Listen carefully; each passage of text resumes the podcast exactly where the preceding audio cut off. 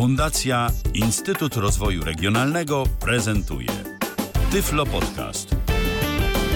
I tak to właśnie rozpoczęliśmy od utworu po niderlandzku. To się chyba teraz tak mówi, Dobrze tak? zgadłam. Tak właśnie słuchałam, tylko sobie myślę, co to niderlandzki jakiś? Tak. To już jest do, dobry prognostyk na tę audycję, że mój intelekt jest rozbudzony. Tak, jest okej. Zaczynamy 191 wydanie programu RTV i od razu możemy powiedzieć, że to nie jest y, jedyne wydanie programu RTV w tym tygodniu.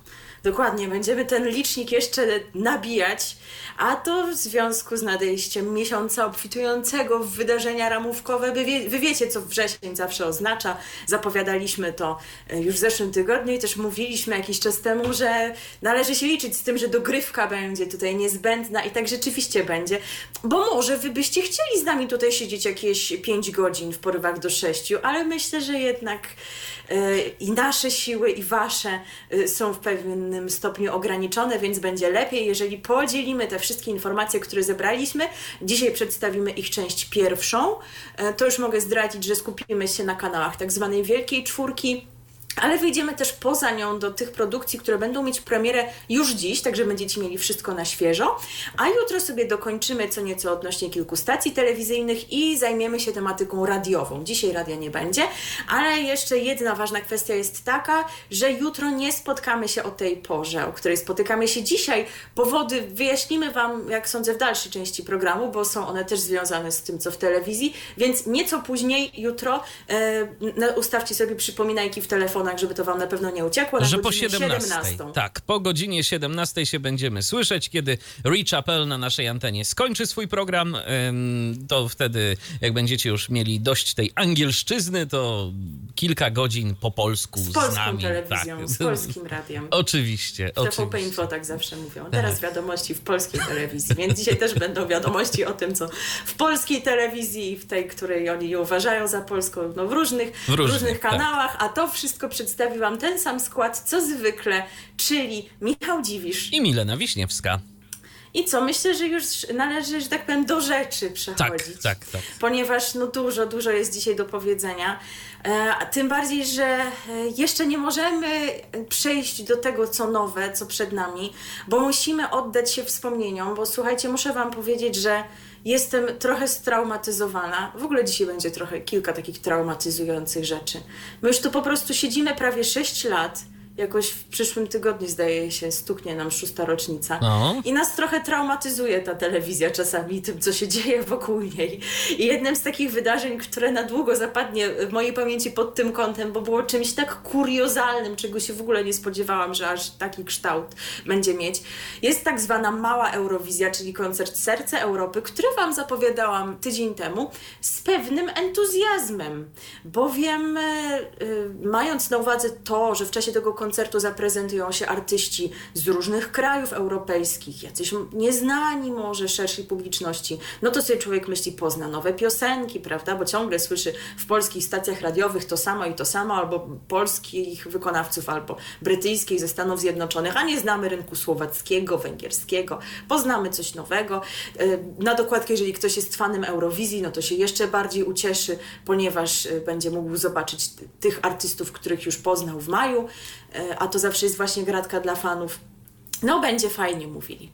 To jest, wiesz co, takie, takie memy są e, według takiego podobnego wzorca, więc ja sobie to pozwolę zacytować. Zawsze w takim memie jest taki dialog. E, Mamo, czy możemy mieć Eurowizję w domu? Mama odpowiada, mamy Eurowizję w domu. I potem jest Eurowizja w domu, no i tutaj właśnie powinno się pojawić logo tego e, koncertu Serce Europy, bo w, wydźwięk tych memów jest taki, że ta wersja to, te, tego czegoś w domu to właśnie zawsze jest taka wersja uboższa i gorsza. O co tutaj chodzi? Co się wydarzyło? Do mnie plotki w tej sprawie zaczęły docierać pewnych, z pewnych źródeł już w sobotę wieczorem, chociaż koncert był w niedzielę. E, Ale kiedy czytałam te plotki, to sobie pomyślałam, nie, ja po prostu jestem trollowana, to nie może mieć takiego kształtu, jaki miało. E, Przypomnę to, co już mówiłam, że w czasie koncertu miał być wybierany przebój lata. Spośród tych propozycji, jakie mieli zaprezentować artyści z poszczególnych krajów, którzy do nas przyjechali, no i też miał być reprezentant Polski. No to może zacznę od najbardziej niewinnych kwestii. No, były te panie, które pojawiły się w tym roku na Eurowizji. Monika Linkite z Litwy, Alika z Estonii. E, Zastanawiałam się, czy one zaśpiewają te utwory z Eurowizji, czyli czy będzie słynne Ciuto Tuto z Litwy. Nie, nie było Ciuto Tuto. O, Śpiewały szkoda. śpiewały inne swoje piosenki, ale akurat ta piosenka Moniki mi się bardziej podobała nawet niż Ci to Tuto, a jeżeli chodzi o piosenkę Aliki, no to taka ona trochę mało, małoletnia. W kategorii przeboju lata może bym jej nie rozpatrywała, ale Alika dobrze śpiewa. No okej, okay, niech jej będzie. Natomiast podstawowa rzecz jest taka, że absolutnie tutaj nie było żadnych obostrzeń, jeżeli chodzi o to, kiedy dana piosenka mogła powstać. Bo jeżeli wybieramy przebój lata, to ja z tego rozumiem, że y, słuchamy utworów, które powstały w tym roku, a jakoś najlepiej miały premierę w okolicach wakacji, prawda? Tymczasem y, całe widowisko rozpoczęła Helena Wądraćkowa, która zaśpiewała utwór e, który jest już znany Polakom, bo się nawet doczekał polskiej wersji językowej. Tak, utwór Dłucha Noc. O, Chyba nie umiem po czesku jakoś dobrze, ale rozumiecie ten absurd.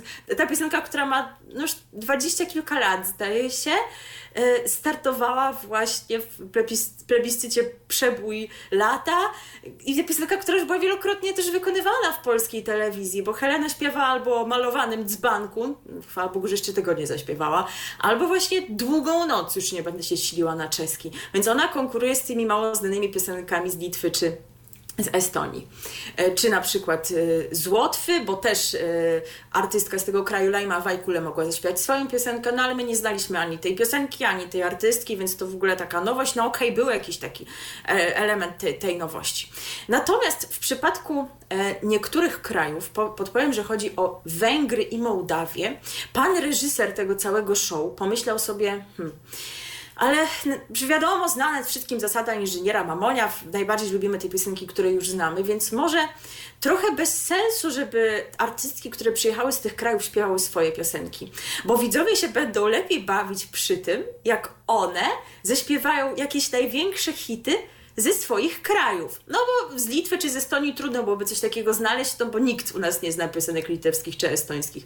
Ale piosenka węgierska czy mołdawska no to chociaż tak może się tego nie kojarzy yy, tak od razu i trudno na to wpaść o co chodzi, ale były u nas hitami w różnych okresach, ale były. Jak myślisz o muzyce węgierskiej, to jest coś, co ci przychodzi do głowy? Tak Dziewczyna o perłowych włosach.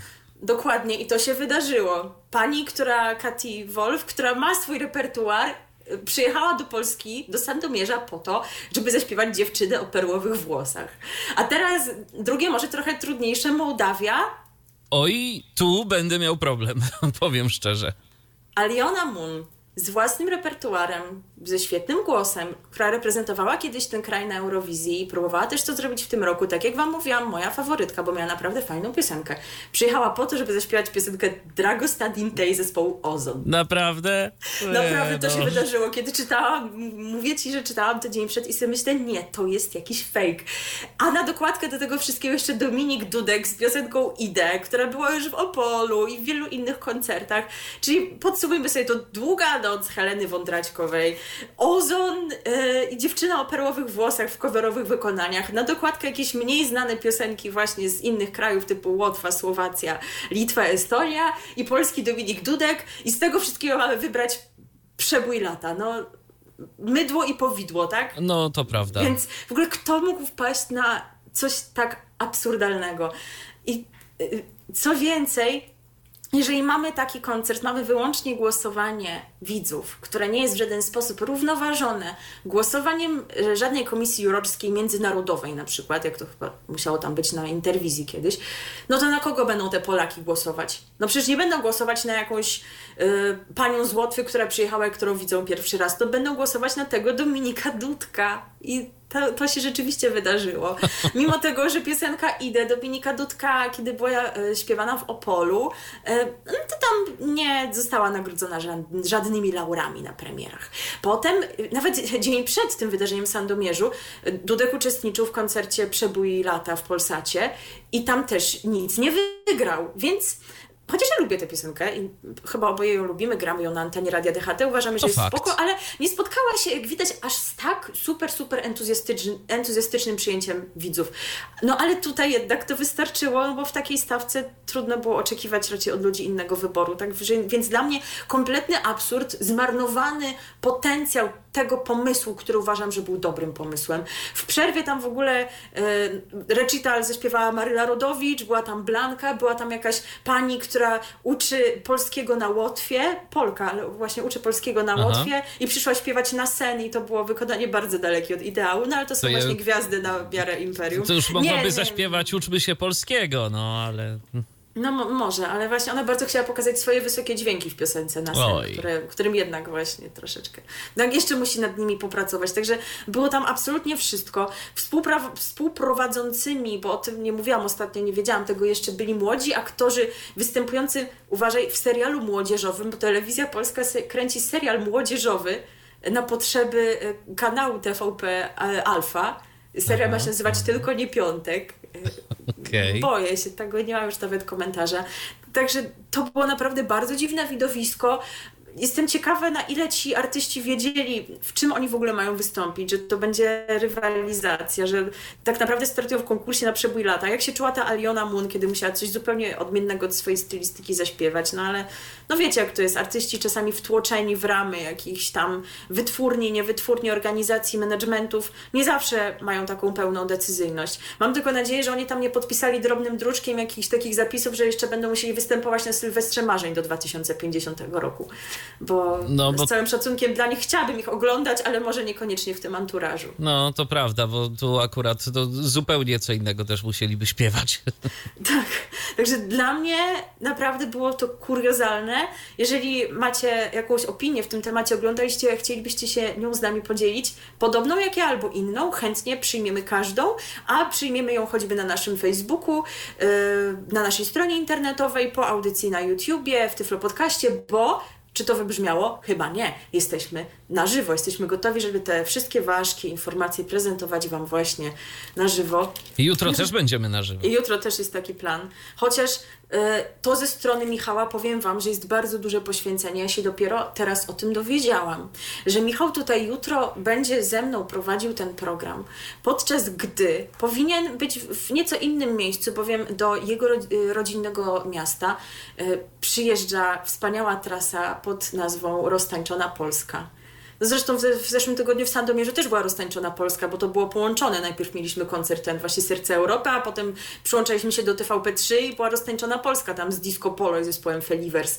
No a y, kiedy się dowiedziałam, jaki będzie skład jutro, że Michała ominie występ Norbiego oraz występ Izabeli Trojanowskiej, znanej jako Moni Królowo, no to docencie, jakie to jest z jego strony poświęcenie. Ja bym chyba nie była gotowa. Czego Co się, prawda czego się nie robi dla naszych słuchaczy. Widzicie? Co prawda koncert zaczyna się o 20, no ale żeby uczestniczyć w takim wydarzeniu na żywo, to gdzieś tam się warto wcześniej ustawić, no to może chociaż ten telewizor odpalić, żeby mieć jakąś namiastkę, jak już skończymy ten nasz program, no ale co Norbi na żywo i kobiety są, aha, aha, no to myślę, że takie Pytanie, czy on to śpiewa, czy jakieś swoje O, nowsze rzeczy, może jakieś, śpiewać? jakieś materacji albo coś?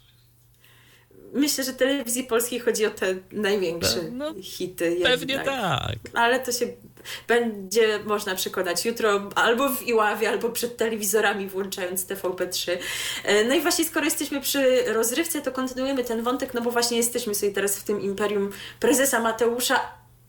No, nie jest źle z tym gardłem moim, ale jednak jakąś taką czuję tam e, niedyspozycję minimalną e, ze względu na ten koncert, bo wciąż mnie to trzyma i trudno się otrząsnąć. Ja ze E, względu na co innego, ale do tego sobie przejdziemy później. bo Michał też jest y, osobą straumatyzowaną Tak, dzisiaj. No, Trudno się robi naprawdę ten program. Sz- Sześć lat.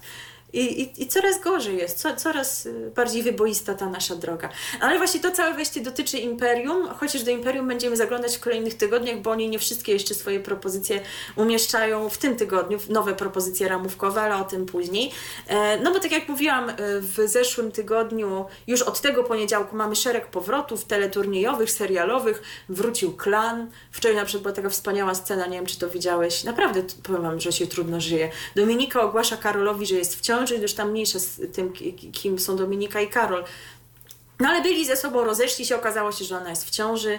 E, no a on jest taką osobą specyficzną, bo ma zespół Aspergera, więc jakoś tak go kreują, ponieważ jest beatboxerem, no tak nie wiedział jak ma zareagować na to, że będzie ojcem, to dał próbkę beatboxu właśnie w tym momencie. Możecie pisać, jeżeli słuchają nas jacyś ojcowie, to mogą pisać, jakie były wasze reakcje, kiedy się dowiedzieliście i czy też właśnie były Zrobiliście beatbox. beatbox. Nie wiem, nie wiem. E, natomiast mamy kolejne powroty, tak jak już wspomniałam, ze sfery teleturniejów. E, przy czym przy jednym jesteśmy Wam winni pewną wzmiankę, bo teleturniej Postaw na milion ma to do siebie, że wędruje po ramówce. Przestałam za tym nadążać już dawno temu, kiedy to w ogóle jest nadawane. Zatrzymałam się na, niedzie- na sobocie, przepraszam, ale to było kiedyś.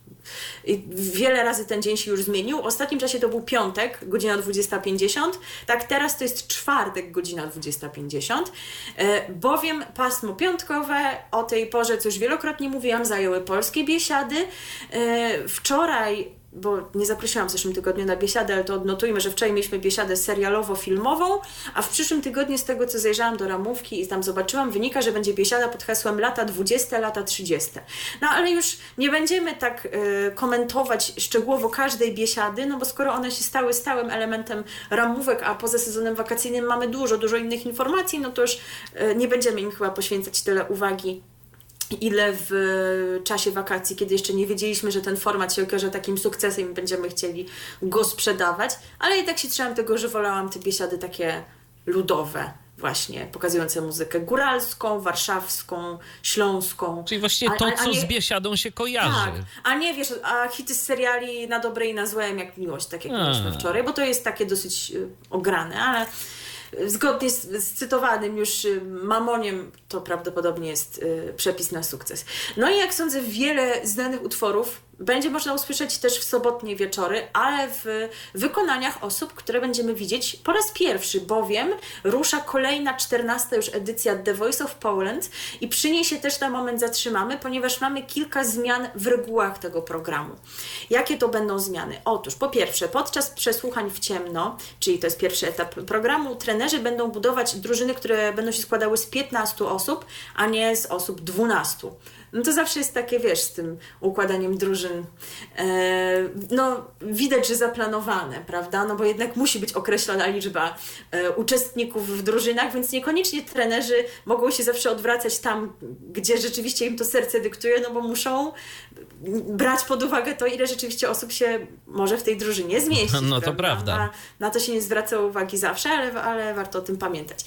E, I dodatkowo trenerzy będą mogli użyć przycisku blokada dopiero po zakończeniu występu uczestnika, eliminując tym samym innego trenera z walki o tę daną osobę. No to czy to nam wiele zmienia, czy w trakcie, czy na końcu, to nie mam zdania w tej kwestii. Ale mamy dalsze zmiany co do etapu kolejnego, czyli bitwy. A tutaj wszyscy trenerzy podzielą swoje 15-osobowe drużyny na grupy 3-osobowe, czyli będą to tercety, e, a dotychczas były to duety. Ewentualnie tercety się zdarzało okazjonalnie, były takie edycje, że powiedzmy były same, same duety, ale jeden tercet się pojawiał, bo tak właśnie dobierano ich nieparzyście, nie wtedy większe emocje, bo dwie osoby odpadały w czasie bitwy. Czy tutaj w takim razie będą dwie osoby odpadały w czasie bitwy, aż taka będzie ta rywalizacja trudna?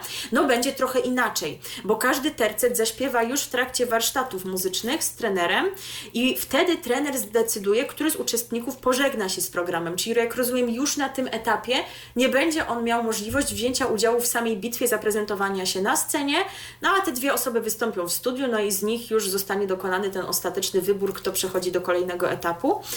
E, I jeszcze jedna zmiana, nie będzie już tak zwanych kradzieży, czyli przejmowania przez trenerów e, przegrywających uczestników z innej drużyny.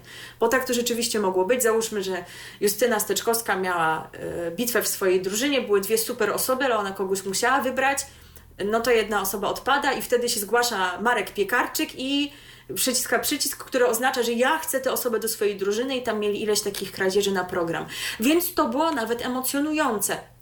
Pozwalało tworzyć pojedynki z osób naprawdę dobrych, równych sobie, takich wiecie, prezentujących najwyższy poziom w programie, bo było wiadomo, że żadna z tych osób nie zginie, bo jeżeli no, trener będzie musiał tę osobę od, nawet odrzucić, no to ktoś inny ją ukradnie. Więc mam nadzieję, że tutaj nie będą te e, grupy, te e, duety już potem w bitwach wyglądały tak, że będą tam rzeczywiście, wiecie, same mocne osoby się mierzyły powiedzmy w poszczególnych duetach, no bo to będzie ze stratą dla poziomu programu, prawda, bo jak ktoś odpadnie, no to już nie będzie mógł wrócić za sprawą tej kradzieży. I mamy też zmiany, jeżeli chodzi o skład prowadzących, bo dotychczas u boku Tomasza Kamela program prowadziła Małgorzata Tomaszewska, ale ona jest w ciąży więc trochę będzie musiała ograniczyć swój udział w produkcjach telewizyjnych, ale jeszcze ostatnio była, chyba właśnie to roztańczoną Polskę współprowadziła. E, natomiast e, już w Wojsie jej nie zobaczymy. Przez większość edycji gospodarzem będzie sam Tomasz Kamel. Natomiast w odcinkach na żywo będzie mu towarzyszył Aleksander Sikora. On wcześniej też był w odcinkach na żywo w poprzedniej edycji, ale prezentował tylko kulisy programu. Czytał jakieś tam komentarze od widzów, takie rzeczy. A teraz, jak widać, będzie e, równorzędnym prowadzącym z Kamelem, gdzie jest Rafał. To znaczy, ja wiem, że w Voice Senior, ale jednak myślę, że on by, był tutaj najlepszym wyborem. To, co się nie zmienia, to trenerzy względem poprzedniej edycji, a będą nimi Justyna Steczkowska, Landbery, Marek Piekarczyk oraz Thompson i Baron. No, te, ci, ci, panowie, których tutaj wymieniłam, zwłaszcza ci ostatni, też po prostu mam wrażenie, że oni jakoś się przykleili do tych foteli. Może się ich nie da odkleić, nie wiem, martwię się trochę, ale tak już co roku o tym wspominam, że jest to trochę smutne, że niewiele się słyszy o ich autorskich dokonaniach, a właśnie są głównie zdani z bycia tymi trenerami, a fajnie by było, gdyby trener też miał pewien muzyczny autorytet. No cóż. E, no i nie zmienia się też, tak jak powiedziałam, dzień emisji, czyli już dzisiaj startujemy z tym sezonem 2 września o godzinie 20 będzie można Voice'a oglądać. I tak będą wyglądały soboty w dwójce, więc będą muzyczne, muzyczne będą również niedzielę, bowiem od jutra startujemy z szansą, szansą, szansą, szansą na sukces. I jak też już nas do tego przyzwyczajono, we wrześniu mamy odsłonę e, pod hasłem Eurowizja Junior, czyli będziemy wybierać naszego reprezentanta.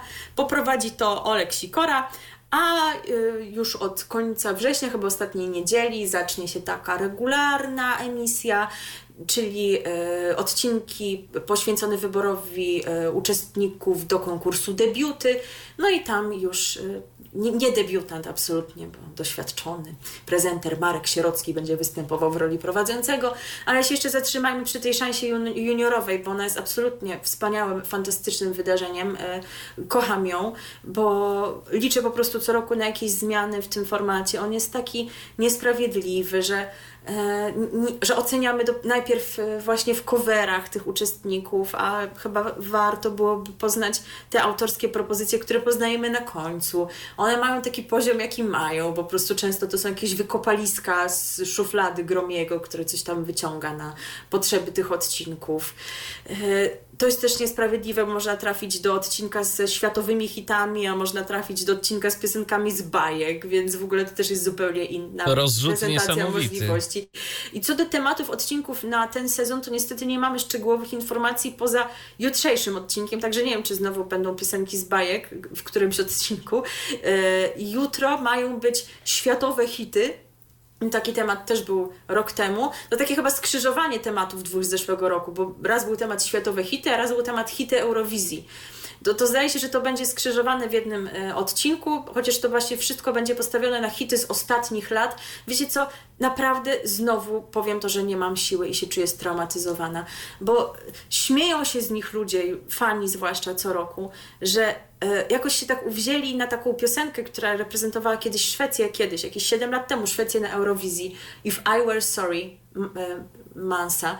E, ona po prostu co chwilę się pojawia w właśnie produkcjach TVP i zwłaszcza właśnie w Szansie na sukces. Być może kojarzycie ten utwór, bo nawet w stacjach radiowych był emitowany, no ale już generalnie został zapomniany, a tam jest chyba jakiś fan klub w telewizji polskiej i zawsze musi, musi być absolutnie to If I Were Sorry. E, podobnie jak w zeszłym roku będzie utwór Adele Easy On Me, bo też to wynika ze zwiastuna. E, utwór, który e, traktuje o trudnej sytuacji życiowej Adele, bo on powstał jakoś w okolicach tego, kiedy ona się rozwodziła, więc po prostu znowu przyjdą dwunastolatki i będą śpiewać o rozwodzie. Naprawdę nie ma jakichś innych piosenek z bardziej adekwatnym tekstem, czy co roku musimy słuchać tego samego. To jest, no znów powtórzę to słowo, absurdalne. Ten format jest dziwny.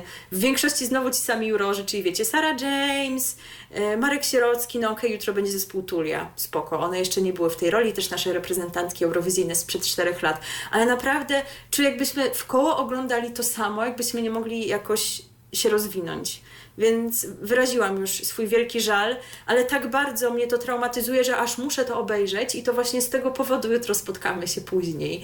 Bo ta szansa na sukces jest o 15.15. .15 Także skończy się nieco po 16. Ja muszę wiedzieć, kto wygra ten wspaniały odcinek i jak tam e, te młode dwunastolatki wypadną w rolach e, rozwódek. No i będziesz mogła się podzielić wrażeniami, czy było tak strasznie.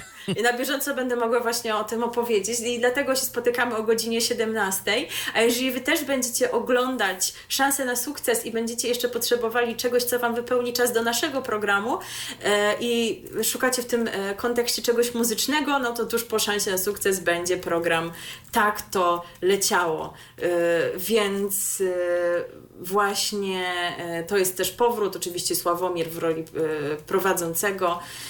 To już było też wiadomo, jak oni zapowiadali ten poprzedni sezon, że, że to też rzeczywiście będzie i na antenie zagości. Ale zanim jeszcze opuścimy ten ten rozrywkowy klimat, to pozwólcie, że odniosę się jeszcze do programu The Voice of Poland, ponieważ oni tak bardzo postanowili e, uczcić tę e, e, wprowadzenie tej nowej edycji, już 14 na antenę.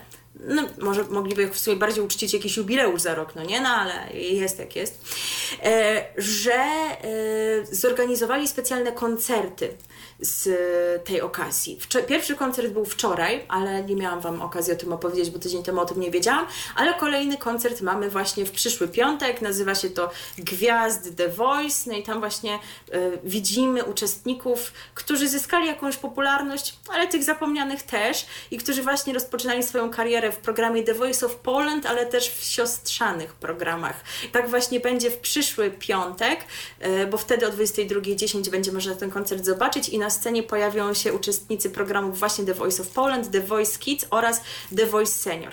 I tak, największe polskie i światowe przeboje zaśpiewa ponad 20 artystów, a wśród nich m.in. biorący udział w The Voice of Poland Damian Ukedże, Monika Urlik, Dorota Osińska, Marta Gałuszewska, Krystian Ochman oraz uczestnicy poprzednich odsłon The Voice Kids, czyli Zuza Jabłońska, Wiki Gabor, Laura Bączkiewicz i Martyna Gąsak. Podczas piątkowego koncertu na muzycznej scenie nie zabraknie zabraknie również utalentowanych seniorów z programu The Voice Senior, czyli sióstr Szydłowskich, Barbary Parzeczewskiej i Zbigniewa Zaranka.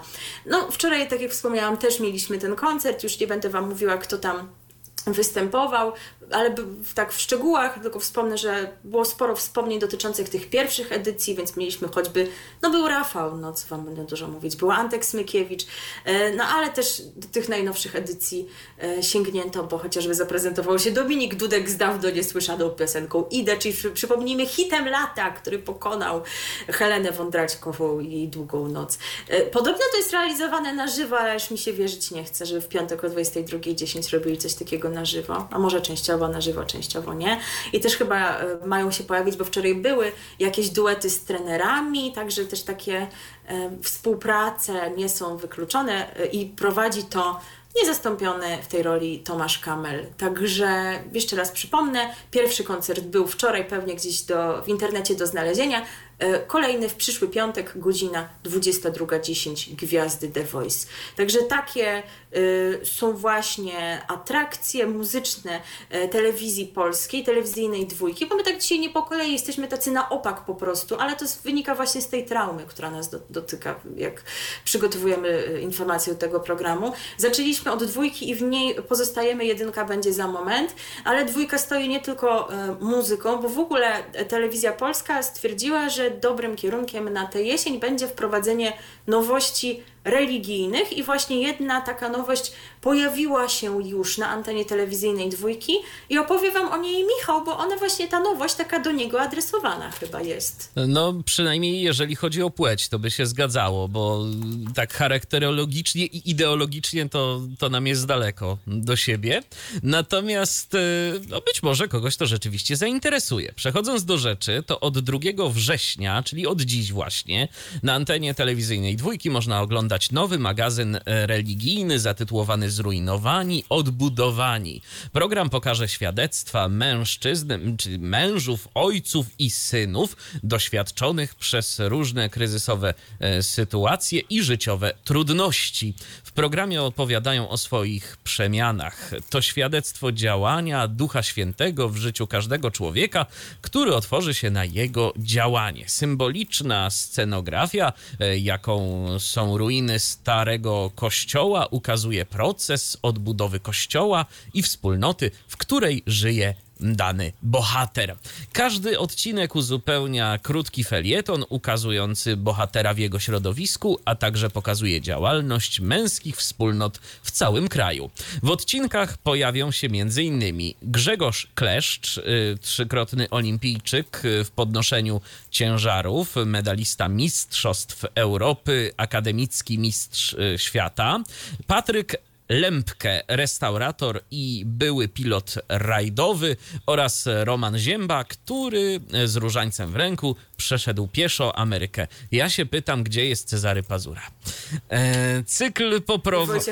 No tak. E, Cykl poprowadzi Karol Gnat, e, natomiast muzykę do czołówki serii e, skomponował Piotr Cugowski. Ale nie znamy tej muzyki, Nie, także nie nie, zagramy. nie, nie. Mm, Tym bardziej, że no, jakbyśmy oglądali, to byśmy może już dziś poznali, ale No no, no, no, nie oglądaliśmy. Ym, A była już okazja, bo premierowe odcinki tego cyklu można oglądać w telewizyjnej dwójce w soboty o godzinie 11.55, ale jeżeli bardzo wam zależy, żeby nadrobić, no to pewnie VOD y, waszym przyjacielem, jak wam się uda, to tam znaleźć.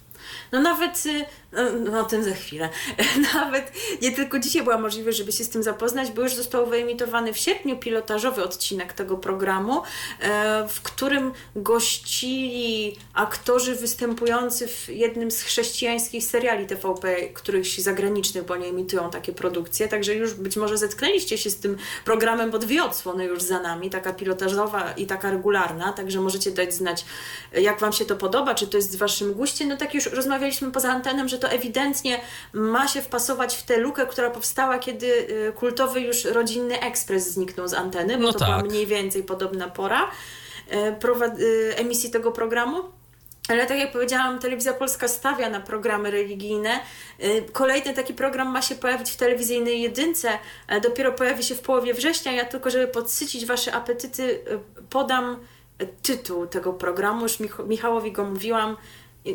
Jak ja mam mieć siłę do tego wszystkiego? Naprawdę. Słuchajcie, nowy program religijny telewizyjnej jedynki nazywa się Welon, Fura i Brawura. No jest to tak brawurowe, że myślę, że będziecie czekać, żeby w połowie września, czy też troszkę wcześniej, jak będziemy to zapowiadać, dowiedzieć się, co to takiego. Ale na samo przejście do telewizyjnej jedynki nie musicie już czekać, bo my już tu jesteśmy z Wami. Bo tutaj nie tylko na tak zwany content religijny można liczyć, ale też na content polityczny. Posłuchajcie, zbliżają się wybory. E, Telewizja Polska nas na to przygotowuje i stworzyła z tej okazji nowy program. Program dla nas Polaków, dla Polski bo to Polska mówi. Tak brzmi tytuł. Polska mówi. I to jest cykl takich przedwyborczych debat, można powiedzieć. Nadawane są one w środy, już mieliśmy pierwszą w tym tygodniu, a gospodarzem jest wspaniały, niezastąpiony i najbardziej profesjonalny, nie bójmy się tego słowa, Miłosz Kłeczek. Tylko on potrafi tak rozmawiać. No on będzie wyciągał od tych Oj, tak. polityków. Mam tutaj y, taką zapowiedź, jaką on wygłosił w zwiastunie tego programu. Siedem tygodni do wyborów. I nie, nie mam takiego głosu jak on i taka nie jestem przekonująca. Siedem miejsc w Polsce, siedem debat z Państwa udziałem, jakich jeszcze nie było. Zazwyczaj to ja zadaję pytania. Teraz to Polacy przepytają polityków. No ale wiecie, to, że on tam jest, no to przecież nie jest tylko sobie, żeby siedzieć, prawda? I jednak skoro jest jakimś moderatorem dyskusji, no to i on. O, już on to tam o zmoderuje. zapyta. Tak. Tak, bo, bo wi- widziałam, e, mogę już zdradzić pierwszy odcinek, rzeczywiście to się nie odbywa w studiu telewizyjnym. Pierwszy odcinek był w Otwocku e, i mieliśmy tam bardzo taki pluralistyczny zestaw gości, bo był, e, była pani z PiSu, był pan z PSL-u, był pan z Nowej Lewicy. Właśnie, czy był ktoś z Platformy? Chyba nie. Ale, a widzicie, z kolei ci z PiSu mają problem, żeby chodzić do programów wyborczych TVN24, ale do tego to może jutro nawiążemy, bo się obawiają o bezstronność. Ale tutaj na szczęście ta bezstronność nie jest zagrożona, także spoko jest, mogą przychodzić. Szczególnie, że oprócz polityków tam jeszcze się pojawiają e, goście, publicyści, którzy też są znani ze swojej bezstronności. Na przykład ostatnio był pan Karnowski, już zapomniałam, który, nie wiem, czy to ma jakieś znaczenie, oraz Tomasz Sakiewicz. Także sam widzisz, że jest tak Nie, no to- pluralistycznie, nie? Jest zachowane to wszystko. te To a, propos, to a propos Tomasza Sakiewicza, to on ostatnio podjął decyzję, e, że serwis informacyjny e, telewizji Republika będzie o godzinie 19 emino- emitowany. Nie wiem, czy czytałaś, jak to uzasadnił. Nie? Żeby o godzinie 19 ludzie mieli okazję wysłuchać prawdy. No właśnie, bo teraz nie mają, powiem wam, bo teraz to do tej 19 co można zobaczyć, że oni kłamią. No, Jakbyście a- nie wiedzieli, jak, jak oni kłamią. Jak oni kłamią. Potem wam w TVP Info to wyjaśnią Tak. oczywiście, ale no, tak, też dobrze, że bę- będzie prawda. No tak, cieszę się. W ogóle właśnie co do tych debat, to e, prezes Mateusz Matyszkowicz już e, odnosił się do e, tego wątku w sierpniu, że one będą w rozmowie z wirtualnymi mediami i mówił, że ten nowy program może być zaskakujący. Także mm, rozumiecie, zapowiada się rzeczywiście ekscytująco. E, w kolejnych sześciu odcinkach, jakie nam zostały, bo pierwszy, tak jak powiedziałam, już pokazano. E, pokazano go w środę w jedynce o 21.10, a kolejne będzie można oglądać co tydzień o tej właśnie porze. No ale wy sobie myślicie, no dobra, ale Kłeczek jeszcze coś tutaj prowadził w tej telewizji, prawda? Yy, można go było w jedynce zobaczyć, no, od połowy, sierp, yy, od połowy czerwca do połowy sierpnia Miłosz Kłeczek razem z Magdaleną Ogórek. Dobra w ogóle była wiadomość, ja się tak łudziłam, że ona wystartuje w tych wyborach, bo poszła taka plotka. Chciałam jechać do Rybnika głosować, ale, bo nigdy nie byłam, sobie myślę, wycieczkę będę miała, no ale nie jadę, bo nie mam po co. No więc właśnie ta wspaniała para prowadziła równie wspaniały program Arena Poglądów, ale ludzie nie docenili tego i nie włączali wys- wystarczającej ilości telewizorów w poniedziałki wieczorem. Była za słaba oglądalność i nie będzie już areny poglądów. No, To ciekawe z czyjej winy, czy pana Miłosza, czy pani Magdaleny. No, Kto no, tam... po prostu ludzie są, są niewdzięczni. Po no. prostu powinien tam się pojawić Jarosław Jakimowicz i od razu byłoby lepiej. No ale już, już nie, nie te No, czasy, tak. niestety. E, ale no to wy myślicie, za mało tych treści takich publicystycznych, politycznych w TVP1, prawda? No w TVP Info jest fajnie, fajnie, ale też trzeba szerzej docierać z tym przekazem, z tą prawdą. Mamy tylko te, ten program Polska Mówi, jak już arenę poglądów zdjęli. Ale słuchajcie, jest dobra wiadomość. Ja nie wiem, czy wy kojarzycie coś takiego, ale już od ładnych paru lat TVP Info w niedzielę wieczorem ma też program w takiej konwencji właśnie debaty odbywającej się w studiu e, z możliwością zabrania głosu przez publiczność. Nazywa się to Strefa Starcia. Prowadzi to Michał Adamczyk. No i teraz nie dość, że w TVP Info, to jeszcze wychodzi na to, że w telewizyjnej jedynce będzie można to oglądać od najbliższej niedzieli. Właśnie program Strefa Starcia trafi też do ramówki jedynki i będzie go tam można zobaczyć e, właśnie jutro około, około godziny 22.20, bo właśnie wtedy się kończy mecz siatkówki, więc ta godzina może być, wiecie, trochę zmienna, bo wiecie jak to jest ze sportem i w kolejnych tygodniach to też może być nieco inaczej, no ale my się jak na razie właśnie już to jest taki moment, żeby to odnotować, nie skupiamy szerzej na niedzielnych wieczorach w jedynce, z tego względu, że właśnie z uwagi na transmisje sportowe w tym i w przyszłym tygodniu oni jeszcze nie wprowadzają nowości, jakie dla nas przygotowali. Także jeszcze rolnik nie będzie szukał żony. Dopiero to od 17 września zacznie robić. Jeszcze nie zobaczymy serialu pod zaskakującym jeszcze niewiele nam mówiącym tytułem The Vitis, który właśnie też 17 września zadebiutuje, no bo właśnie nie mogą tego wprowadzić, bo sport, bo siatkówka, ale strefę starcia na całe szczęście mogą pokazać, także możecie jutro obejrzeć sobie, poprawić humor. Naprawdę dobry wieczór możecie jutro mieć. Najpierw TVP3, Norbi, Trojanowska, potem strefa starcia, a my Was w ten dobry nastrój od 17 będziemy wprowadzać. A jakby mało jeszcze było szczęście, byście potrzebowali wrażeń, wiecie, bo ludzie na przykład czekają na kolejne sezony różnych seriali, prawda? My czekaliśmy na kolejny sezon Klanu, no i się doczekaliśmy chłopa beatboxującego, bo został ojcem. E, inni czekają na jakieś seriale Netflixa, prawda? Ale są też tacy, którzy czekali na kolejny sezon serialu Reset. Chociaż ledwo się skończył ten pierwszy, to już się pojawił drugi, bo są nowe fakty, a mówię to dlatego, że jest zmiana, ponieważ pierwsze, pierwszy sezon można było oglądać w poniedziałkowe wieczory, no a teraz te wieczory to jednak zajmą transmisje związane z teatrem telewizyjnym, no bo wchodzi nam jesienna ramówka. To też drugi sezon został przerzucony na wieczory wtorkowe. Już mieliśmy pierwszy odcinek, coś tam o Smoleńsku było. Także te wieczory w TVP1 są wypełnione dobrymi treściami, ale żeby nie było, że tylko polityką człowiek żyje, bo ile można, też jest trochę rozrywki w telewizyjnej jedynce e, i trochę fabuły. Od chociażby mamy e, drugi sezon serialu który można było w telewizji jakiś czas temu oglądać. I ten drugi sezon pojawił się w internecie kilka miesięcy temu i teraz doczekał się emisji telewizyjnej. Mowa o serialu Archiwista. Mówiliśmy o nim w lutym, kiedy trafił do e, serwisu TVP VOD, ulubionego serwisu Michała, w którym on tam ciągle siedzi po prostu. Za chwilę opowie o swoich doświadczeniach z tym związanych, związanych ale zanim to się wydarzy, to jeszcze Wam właśnie przybliżę serial Archiwista, no bo może e, no tak przypuszczam, że wielu z Was mogło nie, nie oglądać tego drugiego sezonu w internecie, czeka na premierę telewizyjną, więc o co tutaj w ogóle chodzi? Przypomnijmy sobie. Może trzy lata temu oglądaliście ten pierwszy sezon w telewizji, bo to tak dawno temu było. Serial, którego głównym bohaterem jest Henryk Mikos, w tej roli Henryk Talar, obdarzony ponadprzeciętną pamięcią i inteligencją pracownik policyjnego archiwum, który stara się rozwiązać niewyjaśnione sprawy kryminalne sprzed lat. Drugi sezon serialu składa się z 10 odcinków. Scenariusz Archiwisty 2 ponownie został oparty na autentycznych sprawach kryminalnych, e, a nowy sezon to nie tylko kolejne zagadki kryminalne, ale również walka policji z organizacją potężniejszą niż lokalna mafia. Głównego bohatera Henryka Mikosa dopadają demony przeszłości. Mroczne tajemnice związane z jego byłą żoną i pasierbem, które były mocnym akcentem kończącym pierwszy sezon, będą miały swoje konsekwencje. Czy zemsta przez przestępczego świata dosięgnie Henryka? Jedno jest pewne: Mikos nie zaprzestanie walki o sprawiedliwość. Widzowie w produkcji ponownie zobaczą m.in. oprócz oczywiście wspomnianego Henryka Talara, Mirosława Zbrojewicza, Aleksandrę Justę, Marię Gładkowską i Rafała Mora, a do obsady dołączyli m.in. Artur Żmijewski, Małgorzata Pieczyńska, Anna Kraszewska i Józef Pawłowski. Natomiast być może jeżeli oglądaliście pierwszy sezon, to się zastanawiacie, co z Pauliną Gałąską, bo ona w pierwszym sezonie wcielała się w rolę policjantki Zuzy i to była jedna z głównych postaci w serialu, natomiast w tym drugim sezonie nie będzie tej postaci, nie będzie tej aktorki. Nie wiem, jak to tam zostało fabularnie uzasadnione. Jeżeli oglądaliście, to coś może pamiętacie. E, będzie można się przekonać, tego, dowiedzieć tego wszystkiego. I, yy, tak jak yy, wspomniałam, albo nie wspomniałam, ale wspomnę, w najbliższy piątek, bo wtedy wystartuje właśnie pierwszy odcinek drugiego sezonu o godzinie 20.20 i co tydzień będzie można to oglądać.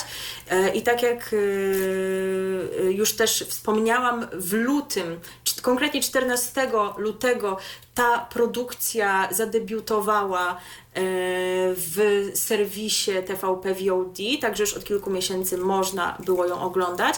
Natomiast no, od emisji pierwszego sezonu upłynął już jakiś czas, bo on nadawany był w TVP1 na początku 2020 roku. Także no, no trzy lata już rzeczywiście z okładem niemałym, e, ale też jest taka ciekawostka warta przypomnienia, że w czerwcu 2021 roku produkcja pojawiła się w Netflixie, gdzie podobno okazała się hitem. E, także, także to też myślę, że. Teraz zdaje się, że też rodzinka.pl do tak. Netflixa tak. powędrowała. Trafiła, czy też ma mhm, trafić. Mm -hmm. No właśnie, a skoro mówimy o serwisach internetowych, to my teraz nie o Netflixie, tylko o innych ulubionych serwisach Michała. No to mów, co tam się wydarza. A czy ja przede wszystkim bardzo pochwalam ten ruch, y, że produkcje TVP trafiają do Netflixa, bo dzięki temu mamy możliwość y, oglądania tych rzeczy w spokoju ducha. E, Bo Normalnie to nie ma spokoju. no, no, no normalnie to normalnie to nie ma spokoju, ale za chwilę o tym powiem. Najpierw e, kilka słów na temat zmian, bo nie wiem czy pamiętacie, ale była taka aplikacja jak e, TVP Stream, była też strona internetowa e, stream.tvp.pl i osoby odwiedzające ten adres e, są zachęcane do skorzystania z dwóch aplikacji, nowych aplikacji TVP VOD i TVP Go. Za pośrednictwem tych aplikacji można oglądać znacznie więcej kanałów telewizyjnych na żywo. Za darmo można oglądać 35 kanałów, z czego 16 stanowią wszystkie wersje TVP3.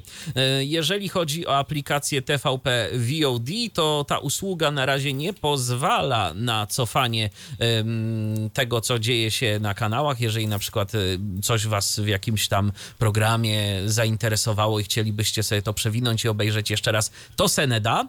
E, Natomiast e, można wybrać sobie jakość streamu, uruchomić napisy, czy zmienić ścieżkę dźwiękową stacji.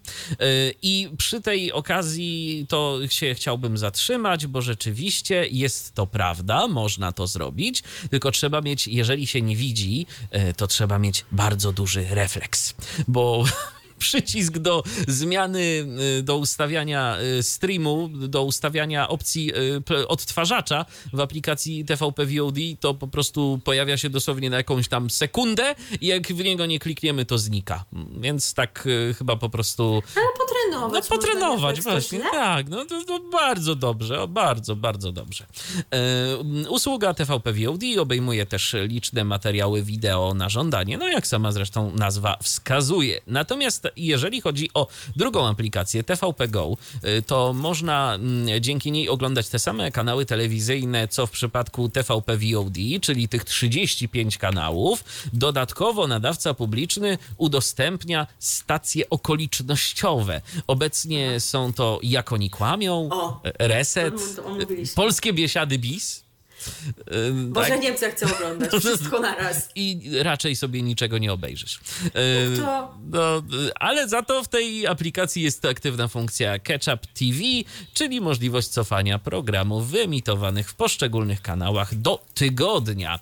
Aplikacja zawiera także materiały wideo na żądanie, czyli tak w sumie to się niewiele różnią. Natomiast powiem wam szczerze, że jeżeli już koniecznie chcecie oglądać coś TVP przez internet, to chyba lepiej, przynajmniej w przypadku iOS-a, użyć tej aplikacji TVP VOD. Tam y, tak, y, różnice są naprawdę mm, drobne, bo każda z tych aplikacji jest po prostu zła. Każda z tych aplikacji jest po prostu zła, jest niedopracowana i korzysta się z niej źle. Ja dawno się tam nie logowałem i teraz, gdyby się ktoś zastanawiał właściwie, po co oni zachęcają do przełączenia się y, z TVP Stream na y, którąś z tych nowych aplikacji. Otóż, słuchajcie, sprawa rozbija się o to, że w TVP Stream dało się oglądać te kanały bez logowania. W przypadku TVP VOD to już tak dobrze nie ma, żeby oglądać cokolwiek, przynajmniej jeżeli chodzi o em, emisję na żywo, to trzeba się zalogować. Nie wiem jak w przypadku VOD, bo tego ostatnio nie sprawdzałem. Kiedyś dało się bez konta. Natomiast y, być może i to zostało ograniczone. Natomiast co do w ogóle formularza logowania, y, no to ja po prostu się załamałem, jak to zobaczyłem, bo tam zobaczyłem dosłownie wszystko. Zaloguj się, y, pole edycji, niepoprawny adres e-mail. Nie wpisałem adresu e-mail jeszcze. Ale on już był niepoprawny. Ale on już był niepoprawny. Jakie hasło? Nieprawidłowe hasło. Nie wpisałem hasła, ale już, tak. I wszystko, wszystko naraz. Oprócz tego No wszystko ci dają. no tak, tak, tak. I wybierz sobie człowieku, wybierz sobie właściwą y, wersję zdarzeń, pewnie. Druga rzecz to ten odtwarzacz, o którym wspomniałem, naprawdę. No dobrze, da się go włączyć i da się tam nawet wybrać y, napisy, ścieżkę, wszystko, tylko trzeba mieć po prostu bardzo duży refleks, bo ten przycisk do zmieniania y, ustawień odtwarzacza bardzo szybko znika. No to nie, nie sprawdzałem tego z zegarkiem w ręku, ale to tak mniej więcej sekunda i więcej nie, y, po prostu jak się stuknie w od, ekran odtwarzacza, to trzeba bardzo szybko znaleźć ten przycisk, kliknąć go, o i wtedy już można coś tam zrobić. Nie wiem, czy są ścieżki z audiodeskrypcją, bo akurat jak coś tam odpaliłem, to było bez, e, więc y, a była możliwość wyboru ścieżki audio. Też tak trochę to było nie do końca logiczne, ale jakoś tam się w tym połapałem. Natomiast y, aplikacja TVP Go, powiem szczerze, y, ekran logowania jest lepszy, zdaje się, troszeczkę niż w przypadku TVP VOD, ale to jest jedyne, co jest lepsze w tej aplikacji. Reszta była ponad moje siły. Mm, po prostu jak zobaczyłem, jak to tam wygląda, no to ja nic nie wiedziałem. Być może jakbym poświęcił tej aplikacji znacznie więcej No czasu. chciałbyś wszystko od razu. No tak, jak na Netflixie. Przecież to taki polski Netflix ma być, nie? To wiesz, w Netflixie wchodzę, wybieram profil. A, i jeszcze, bo przecież w aplikacji TVP VOD też jest ten profil. Yy, tylko z jakiegoś powodu yy, najpierw pojawiło się jakieś dodatkowe okno, yy, w, którym chcia- w którym mogłem teoretycznie już włączyć odtwarzanie, ale nie mogłem tego zrobić, bo jeszcze musiałem wybrać profil, a te, to okno wyboru profilu to gdzieś w ogóle się schowało, także jeszcze trzeba się wykazać no taką mm, detektywistyczną zdolnością, jak ten archiwista y, i dobrą pamięcią, że, że trzeba pamiętać, no, o że detektywistycznych zdolnościach to też, też dzisiaj będzie, też dziś będzie, tak. niestety. I trzeba, trzeba po prostu wybrać profil, ale jak już wybiorę ten profil, no to w końcu mogę tam sobie odpalić y, jakoś y, możliwość oglądania programu telewizyjnego na żywo. Także słuchajcie, no nie, no to, tak zupełnie teraz mówiąc poważnie, y, telewizja publiczna, y, telewizja polska jako nadawca publiczny y, naprawdę ma moim zdaniem jedną z gorszych aplikacji. Ja nie wiem, czy oni tam, bo ty ostatnio testowałaś y, aplikację Polsatu. y, Jeszcze tak trochę za mało ją testowałam, Mhm. żeby, żeby rzeczywiście się móc wypowiedzieć. Y, Wygląda to chyba tak na pierwszy rzut oka podobnie jak to wyglądało w Polsat Go, które przypomnijmy już nie działa, ale jak jeszcze trochę więcej potestujemy, może ty też potestujesz, to jakoś pogląd, podyskutujemy o tym bardziej obszernie. Myślę, że też tutaj możemy liczyć na wnioski naszych niewidomych słuchaczy, no ale no nie jest tam chyba tak jak w tym TVP. No ale słuchajcie, Kanal Plus i Netflix to są po prostu wzorce, bo player też ma swoje za uszami i to absolutnie nie będę ma. tu ich jakoś y, bronił, bo też y, są problemy, ale Kanal Plus i, i aplikacja Netflixa, no to są moim zdaniem właśnie te wzorce, do których y, jeżeli chodzi o dostępność, to inni nadawcy powinni dążyć, zwłaszcza Netflix, bo Netflix naprawdę, y, no to jest po prostu przyjemność oglądania y, czegokolwiek w tej aplikacji. Jest to po prostu wygodne, dostępne, e, audiodeskrypcja odpala się od razu e, i no i można po prostu skupić się na tym, że człowiek ogląda to, co chce oglądać, a nie jeszcze zanim e, coś odpali, to się musi... Proszę, jak ja mam to włączyć. Tak, jak ja mam to włączyć, jak ja mam to znaleźć, gdzie to w ogóle jest. Więc no, takie moje refleksje, jeżeli chodzi o aplikację TVP Go i TVP VOD. Absolutnie nie mam też zamiaru jakoś gloryfikować aplikacji TVP Stream, bo ona też jest słaba.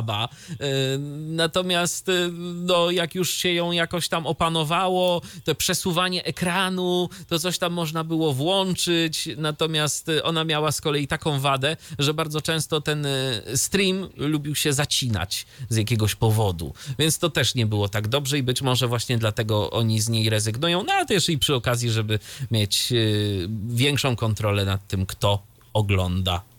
I można mu jakieś, nie wiem, spersonalizowane reklamy podrzucić. Dobra, pomarudzili, pomarudzili. E, chyba czas zrobić sobie muzyczną przerwę, co? Żebyśmy dalej te nasze traumy poprzeżywali. No, bo to prawie już godzina. Tak jest, no ale tyle się dzieje w Imperium, a my będziemy, tak jak powiedziałam, do niego wracać jeszcze we wrześniu, bo na pewno chcecie wiedzieć, o co chodzi z tym welonem, furą i brawurą, także w odpowiednim momencie Wam o tym powiemy. Ale mamy nadzieję, że Was do żadnej traumy nie doprowadzi e, piosenka, jaką Wam teraz zaprezentujemy, a e, nie było łatwo, żeby wybrać utwór, żeby jakoś te wątki tutaj połączyć może, ale trochę się nam e, to udało, bowiem e, wspominając ten wspaniały koncert, tę małą Eurowizję, pomyśleliśmy, że dobrym wyborem będzie Dominik Dudek, ale piosenka Idę, czyli ta, która się stała przebojem lata, już u nas była na antenie całkiem niedawno, więc aż tak często nie chcielibyśmy się powtarzać. No chociaż znamy powiedzonko inżyniera Mamonia, ale mimo to jednak chcemy tutaj zróżnicowany content prezentować.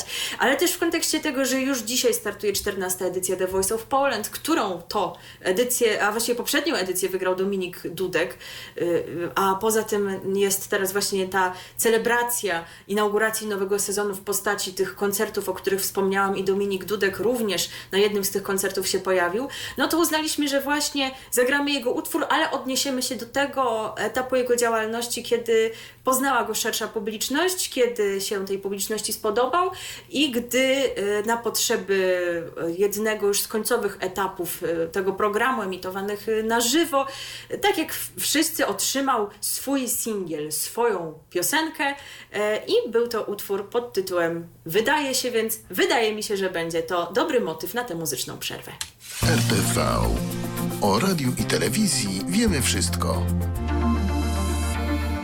Wspominaliśmy, że jesteśmy dziś na żywo, jutro też zresztą będziemy i czekamy na Wasze komentarze, Wasze wypowiedzi na Facebooku, chociażby. No i Wiesław do nas napisał yy, ciekawą informację, taką dość przykrą, że w TVP VOD zniknęły ostatnio wiadomości wszystkie. No to no, przykro. przykro. Ale tutaj właśnie Michał wspomniał na antenie, że są źródła mniej oficjalne, dzięki tak, jak do, te wiadomości dokładnie. na, na YouTubie można zobaczyć. Jakieś kanały typu prawicowy internet po prostu kolportują te wiadomości bardzo chętnie, bardzo intensywnie.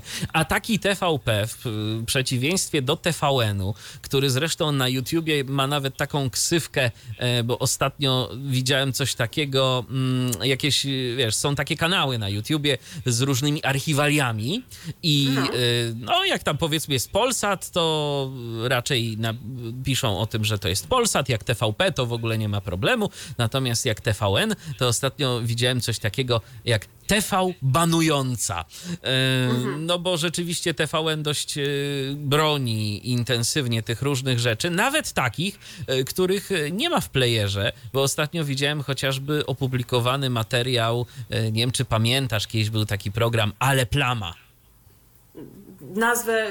Janusz Rewiński i Krzysztof chodziło. Piasecki y, prowadzili. No, Janusz Rewiński to teraz raczej w TVN by się nie pojawił. Pan Piasecki myślę, że prędzej. Natomiast y, oni kiedyś właśnie razem sobie tak wiesz, y, w niedzielne wieczory rozmawiali na różne tematy w takim satyrycznym ujęciu i śpiewali przy akompaniamencie gitary. To pan Piasecki chyba grał, także to.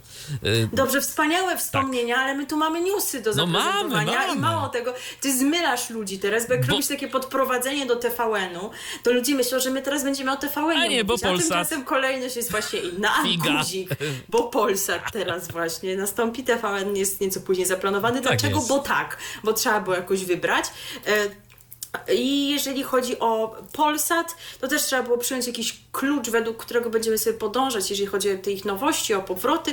I zaczniemy, y, będzie to klucz kalendarzowy, o tak bym y, tę rzecz ujęła, bo y, te nowości no, debiutują już od wczoraj, bo nowy sezon programu Twoja twarz brzmi znajomo, zapowiadaliśmy ostatnio, także już do tego nie będziemy wracać.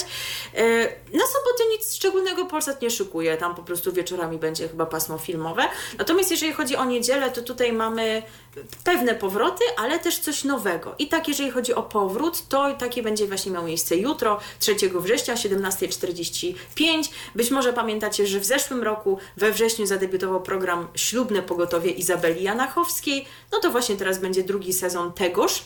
Natomiast wieczory niedzielne w Polsacie, co tu dużo kryć, będą śmieszkowe, bo będzie kabaret. Najpierw powiem o tym, co tutaj jest regularnie planowane, chociaż to będzie dopiero od przyszłego tygodnia, od 10 września, e, bo później ta drobna informacja może nam gdzieś tam umknąć w ferworze walki.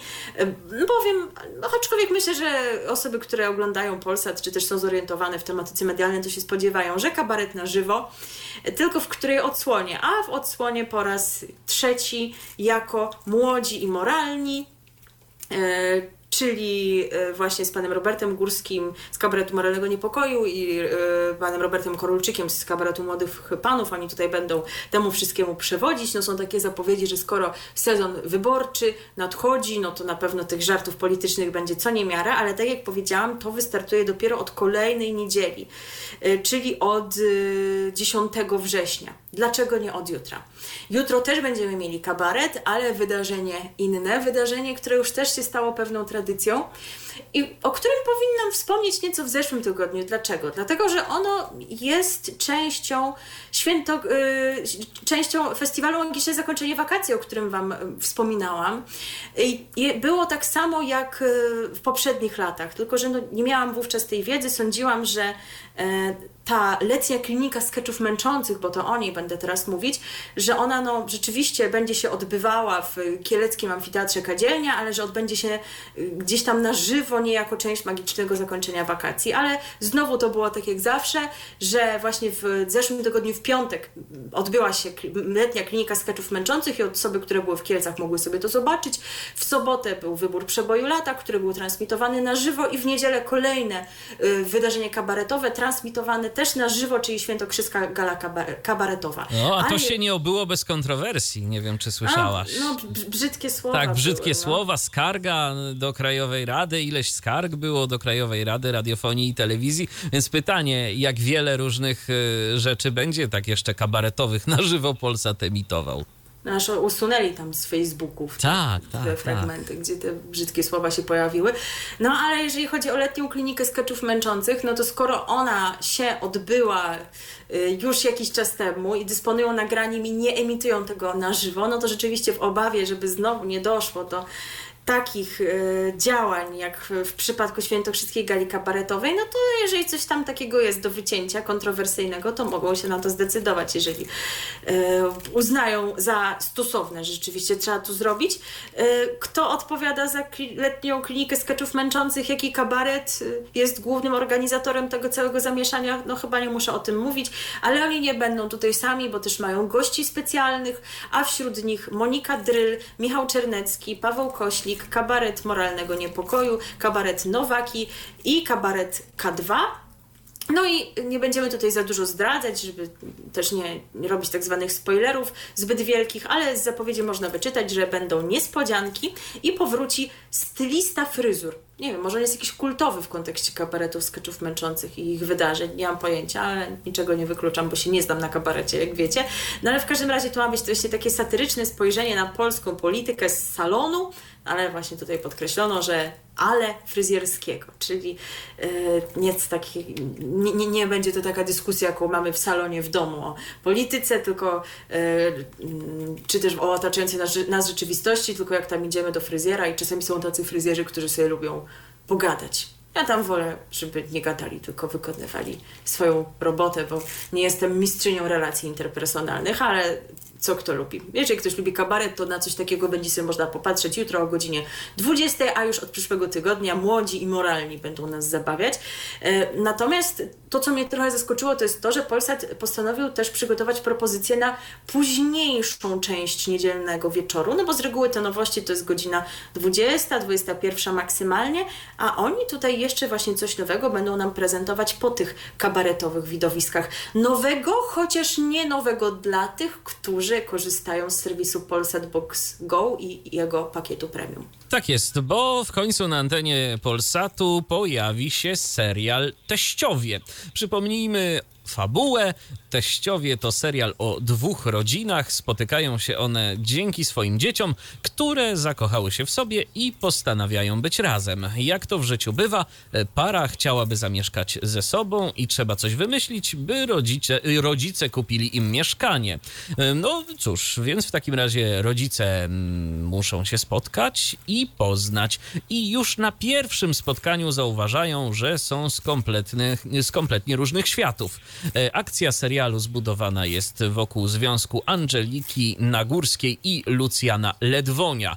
Ona, fanka social mediów, marząca o oszałamiającej karierze w telewizji, on pasjonat średniowiecza e, w trakcie doktoratu z historii. E, rodzice Angeliki, posiadacze dojrzewalni bananów oraz hurtowni warzyw i owoców to dorobkiewicze, których przeciwieństwem są skromnie żyjący ledwonie. Niespodziewanie okazuje się też, że e, ojcowie rodzin, czyli Zenon Nagórski i Roman Ledwoń, znają się jeszcze z czasów szkolnych i żywią do siebie ogromną niechęć. W serialu występują w rolach Angeliki i Lucjana Julia Wieniawa i Ignacy Lis. Jako rodzice Angeliki pojawiają się Joanna Kurowska i Cezary Pazura. Natomiast y, jako rodziców Lucjana mm, zobaczymy Jolantę Fraszyńską i Cezarego Kosińskiego. Gościnnie wystąpi również piosenkarka Ramona Ray. Jest to oryginalny pomysł Polsatu, więc tu nie mamy żadnej licencji zagranicznej. Już, tak jak wspomniałem, zadebiutował w Polsat Box Go 12 maja, natomiast jesienią trafia na antenę Polsatu i można go będzie oglądać od najbliższej niedzieli o godzinie 22.10 po dwa odcinki. No też rzeczywiście trochę późno jak na premierę, bo gdzieś tam po 23 się to skończy. No dokładnie. E, I już pisał do mnie dzisiaj nasz słuchacz Dawid, zastanawiając się, czy będzie audiodeskrypcja tej produkcji. Myślę, że jest to prawdopodobne, jest to bo Polsat ostatnio deskrybował te swoje komedie typu Sługa Narodu albo Rodzina na Maxa, więc się nie zdziwię, jak się dowiemy, albo wy się dowiecie, no to uzupełnimy to oczywiście w kolejnych naszych wydaniach. Jeżeli oglądaliście ten serial przedpremierowo w Polsat, Go, Polsat Box Go Premium, to dawajcie znać, czy warto Waszym zdaniem, czy może jednak lepiej poświęcić ten czas na inne produkcje, aczkolwiek zawsze oczywiście zdanie dobrze jest wyrobić sobie samodzielnie. No moje tutaj skojarzenia już przekazywałam, kiedy ten serial trafił do internetu, że ten wątek y, związku osób z różnych światów i ich teściów, którzy też niekoniecznie się mogą dogadać, to gdzieś tam mi się kojarzy z kultowymi mamuśkami Polsatu. No tak. Czy teściowie do, dorównają mamuśkom, których chyba status jednak jest ugruntowany, chociaż już kilkanaście lat minęło od premiery, ale tyle ile powtórek mamusiek było, no to chyba jednak bez powodu tego nie powtarzają. Widzowie polubili. Czy polubią teściów? Jak to e, mówią, mówi Michał, pożyjemy, zobaczymy. No właśnie z tym lubieniem teściów, to powiem my Wam, że bywa no różnie, przynajmniej taki jest stereotyp, prawda? No i też chyba trochę wokół tego stereotypu gdzieś tam może być ten serial e, zbudowany, no bo jakoś tak wątpię właśnie, żeby skoro już sami teściowie się nie mogą dogadać, to i żeby właśnie relacje teściów z zięciem i z synową były wzorcowe, ale chcemy Wam pokazać, że nie zawsze musi tak być i o tym Właśnie będzie bardzo wzruszający utwór, którego teraz posłuchacie. A jeżeli nie przepadacie za disco polo, no to trudno po prostu. No tak jak mówiłam, to jest program e, z różnymi, prawda, e, traumami i trudnymi doznaniami, ale mamy nadzieję, że nawet jak nie lubicie disco polo, to nie będzie tak źle. A może ktoś lubi i się ucieszy i się powzrusza wraz z Adamem Chorolą. Radio DHT. Adam Chrola nam pośpiewał, a my... A będziemy upadać jeszcze niżej, żeby da, tak, było. tak, Dzisiaj tak. naprawdę A zakończymy z przytupem. Oj, tak. I będziemy się wznosić. Naprawdę wszystko tu się dzisiaj wydarzy. Także mamy nadzieję, że wasze nerwy są w dobrej kondycji e, i że jesteście gotowi na dalszą część opowieści o ramówce Polsatu. Przeszliśmy sobie przez weekend. E, przechodzimy do dni powszednich. Najpierw króciutko o paśmie popołudniowym. Zdarzało nam się tutaj zatrzymywać na trochę dłużej, ale Polsat co sezon właściwie zmienia tę swoją politykę dotyczącą tego, w jakim zakresie nas informuje o e, tym, co w nowych sezonach tych dobrze znanych już produkcji zajmujących pasmo popołudniowe. E, natomiast dobra wiadomość dla fanów tych produkcji jest taka, że one wracają. Wracają gliniarze emitowani od poniedziałku do piątku o godzinie 17. No i w zasadzie tyle na ten temat, bo jedyne Y, co rzeczywiście jest podawane w kontekście powrotu gliniarzy, to, to jaka będzie fabuła pierwszego odcinka, więc chyba uznaliśmy, że nie będziemy się aż tak rozdrabniać i podawać szczegółów dotyczących jednego odcinka, y, tylko tyle, że jego fabuła będzie ściśle związana z tym, co się wydarzyło w ostatnim odcinku poprzedniego sezonu. Także jeżeli wiecie o co chodzi, no to pewnie Wam to coś powiedziało. Y, no i godzinę później będzie emitowana znana już od wielu lat Pierwsza Miłość, rok temu jakoś tak długo się zatrzymaliśmy przy pierwszej miłości, bo mieliśmy bardzo, bardzo szczegółową informację, e, która nam niewiele powiedziała, bo tak jak mówiliśmy, nie oglądaliśmy w życiu nigdy nic.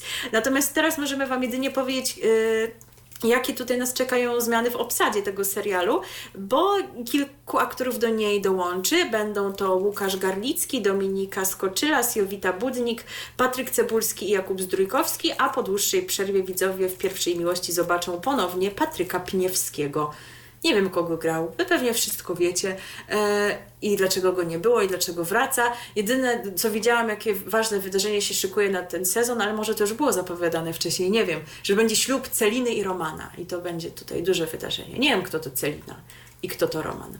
Natomiast myślę, że większość Polaków wie, kim jest bohaterka jednego z programów, które wypełni wieczorne pasmo e, w Polsacie, pasmo poniedziałkowe. Chociaż troszkę jestem zaskoczona, powiem Ci szczerze, bo kiedy się dowiedziałam, że ten program jest planowany, to spodziewałam się, że on raczej trafi do ramówki weekendowej, konkretnie sobotniej. Bo przypomnijmy, że rok temu jesienne, sobotnie wieczory widzowie Polsatu spędzali z artystką, która szukała miłości i zrobiła w tym kierunku 12 kroków. Co prawda nie do końca jej się tam udało i miłość znalazła jednak po programie, no ale Dodę w tej właśnie roli mogliśmy oglądać. No i Polsat, konkretnie wydaje mi się, że pan Miszczak poszedł za ciosem i stwierdził, że zrobi kolejny program reality show z Dodą, ale no już tak trochę bardziej zawodowo, chociaż no i e, tej prywatnej strony e, artystki tutaj nie zabraknie. Program się nazywa Doda Dream Show i on pokaże, jak wiele pracy Dorota Rabczewska wkłada w przygotowania do swoich występów i jak wiele kosztuje to ją samą i jej najbliższych. Widzowie poznają jej współpracowników, rodzinę, przyjaciół i partnera. No rodzinę to już trochę widzieliśmy w tych 12 krokach do miłości. Partner no to jest właśnie ten, którego poznała po tamtym reality show, e, czyli Dariusz Pachut. Aczkolwiek tam coś się dzieje na Instagramie, ktoś tam kogoś przestał obserwować, już nie pamiętam, czy on ją, czy ona jego. Właśnie pytanie, czy jednak coś tam się wydarzyło w tej relacji, że nie, nie do końca już ona działa, a może to właśnie jest jakiś taki celowy zabieg, że oni e, chcą zwrócić naszą uwagę na ten program, prawda, żebyśmy oglądali ich związek. Mhm. Także no nie wiem, nie wiem, podrzucam takie tropy, jakie gdzieś tam funkcjonują w tym plotkarskim świadku. A zwieńczeniem produkcji będzie seria koncertów, na które bilety będą dostępne w otwartej sprzedaży. Już zdaje się, że że są od jakiegoś czasu. Pytanie, czy coś tam jeszcze w ogóle z nich zostało. E, zdjęcia z udziałem Dody, jej współpracowników i bliskich kręcone były m.in. w jej domu, w sali treningowej, e, tanecznej, w studiu czy w hali, gdzie odbędzie się widowisko. W trakcie programu Doda będzie komunikować się z fanami oraz jej obserwatorami i słuchać ich rad związanych z organizacją show. No oczywiście nie będzie się komunikować na żywo, no bo to już zostało nagrane, ale jeżeli jesteście fanami Dody, to może gdzieś tam w swoich social mediach y, publikowała jakieś informacje związane z nagrywaniem tego programu i tam jakoś można się było wtedy udzielać. E, fani będą mogli, czy też no właśnie, e, e, no, no tak właściwie będą mogli, bo to się tyczy tego, co, co już gdzieś tam będzie, w konkursach wygrać między innymi bilety na koncerty Dody. No i tak jak powiedziałam, to będzie nadawane nie w soboty, nie w tym paśmie, do którego nas przyzwyczajono w kontekście do y, rok temu, tylko w poniedziałki premierę mamy 4 września o godzinie 25 w Polsacie. Natomiast jeżeli komuś ta pora nie odpowiada, bo wtedy ogląda jakiś, nie wiem co, Hotel Paradise na przykład może oglądać e, i nie chce korzystać z serwisu Polsat Box Go, w którym to jeżeli byliście, byliście użytkownikami, to o czym Wam Michał mówił ostatnio, jeżeli byliście użytkownikami e, serwisu Polsat Go, to można sobie odebrać taki prezent i przez dwa miesiące korzystać właśnie za darmo z Polsat Box Go Start. Ale no, potem jeżeli... okazało się tak w ogóle, to jeszcze myślę warto powiedzieć, mhm. że to nie kosztuje 30 tak. zł na rok, tylko 40. Tak, już ta opcja niedarmowa, właśnie nieprezentowa to jest jednak 40 zł. Ja odebrałam swój prezent i przez dwa miesiące zamierzam z tego korzystać. No jak dają, to po prostu biorę, no taka jestem. No ale właśnie jeżeli ktoś nie chce korzystać z tego internetowego serwisu, a termin poniedziałkowy mu nie pasuje, to z pięciodniowym opóźnieniem może oglądać ten e, program w soboty po godzinie 21, ale w TV4. Taki jest na to pomysł, żeby czwórkę zagospodarować. Do czwórki my też wrócimy e, dzisiaj nieco później i nie tylko dzisiaj, to już chyba możemy zdradzić. To tyle, jeżeli chodzi o poniedziałki w Polsacie, wtorki, no to już też sprawdzona pozycja, czyli Ninja Warrior, także nie będziemy się dłużej tutaj zatrzymywać. E, Zatrzymamy się na pewno bliżej przy środzie i poświęcimy jej dwa wejścia, ale to za moment. Teraz muzycznie spuentujemy ten program poświęcony właśnie Dodzi i Dream Show. Na pewno zerknę na to. Już nawet nie chodzi o samą postać Dody, ale jeżeli ktoś się interesuje muzyką, show biznesem, no to kwestia jakichś przygotowań do koncertu, no wiadomo, że zobaczymy to w jakiejś wersji takiej wiecie, Mocno okrojonej. ok- okrojonej pod telewizję, no ale jednak coś zawsze. Także myślę, że zerknąć y, z tej perspektywy nie zaszkodzi, niezależnie od tego, czy się lubi Dodę, czy nie, ale właśnie zobaczyć y, kulisy takiej telewizyjnej produkcji. Także pewnie spróbuję przynajmniej na pierwszy odcinek zerknąć, zobaczymy, czy mi się to spodoba. No bo Doda tam nam pokaże wiele rzeczy, będzie oczywiście śpiewać, będzie organizować to wszystko wokół siebie, no i też na pewno będzie tańczyć no jedną taką piosenkę na tej swojej ostatniej e, płycie e, umieściła, której tytuł brzmi Zatańczy z aniołami, więc myślę, że ona w klimat tego show, jakie dla nas Doda szykuje, nas świetnie wprowadzi. RTV. O radiu i telewizji wiemy wszystko. Słuchajcie cały czas programu RTV na antenie radia DHT mm, i cały czas jesteśmy w Polsacie. Tak, i cały czas będzie kobieco.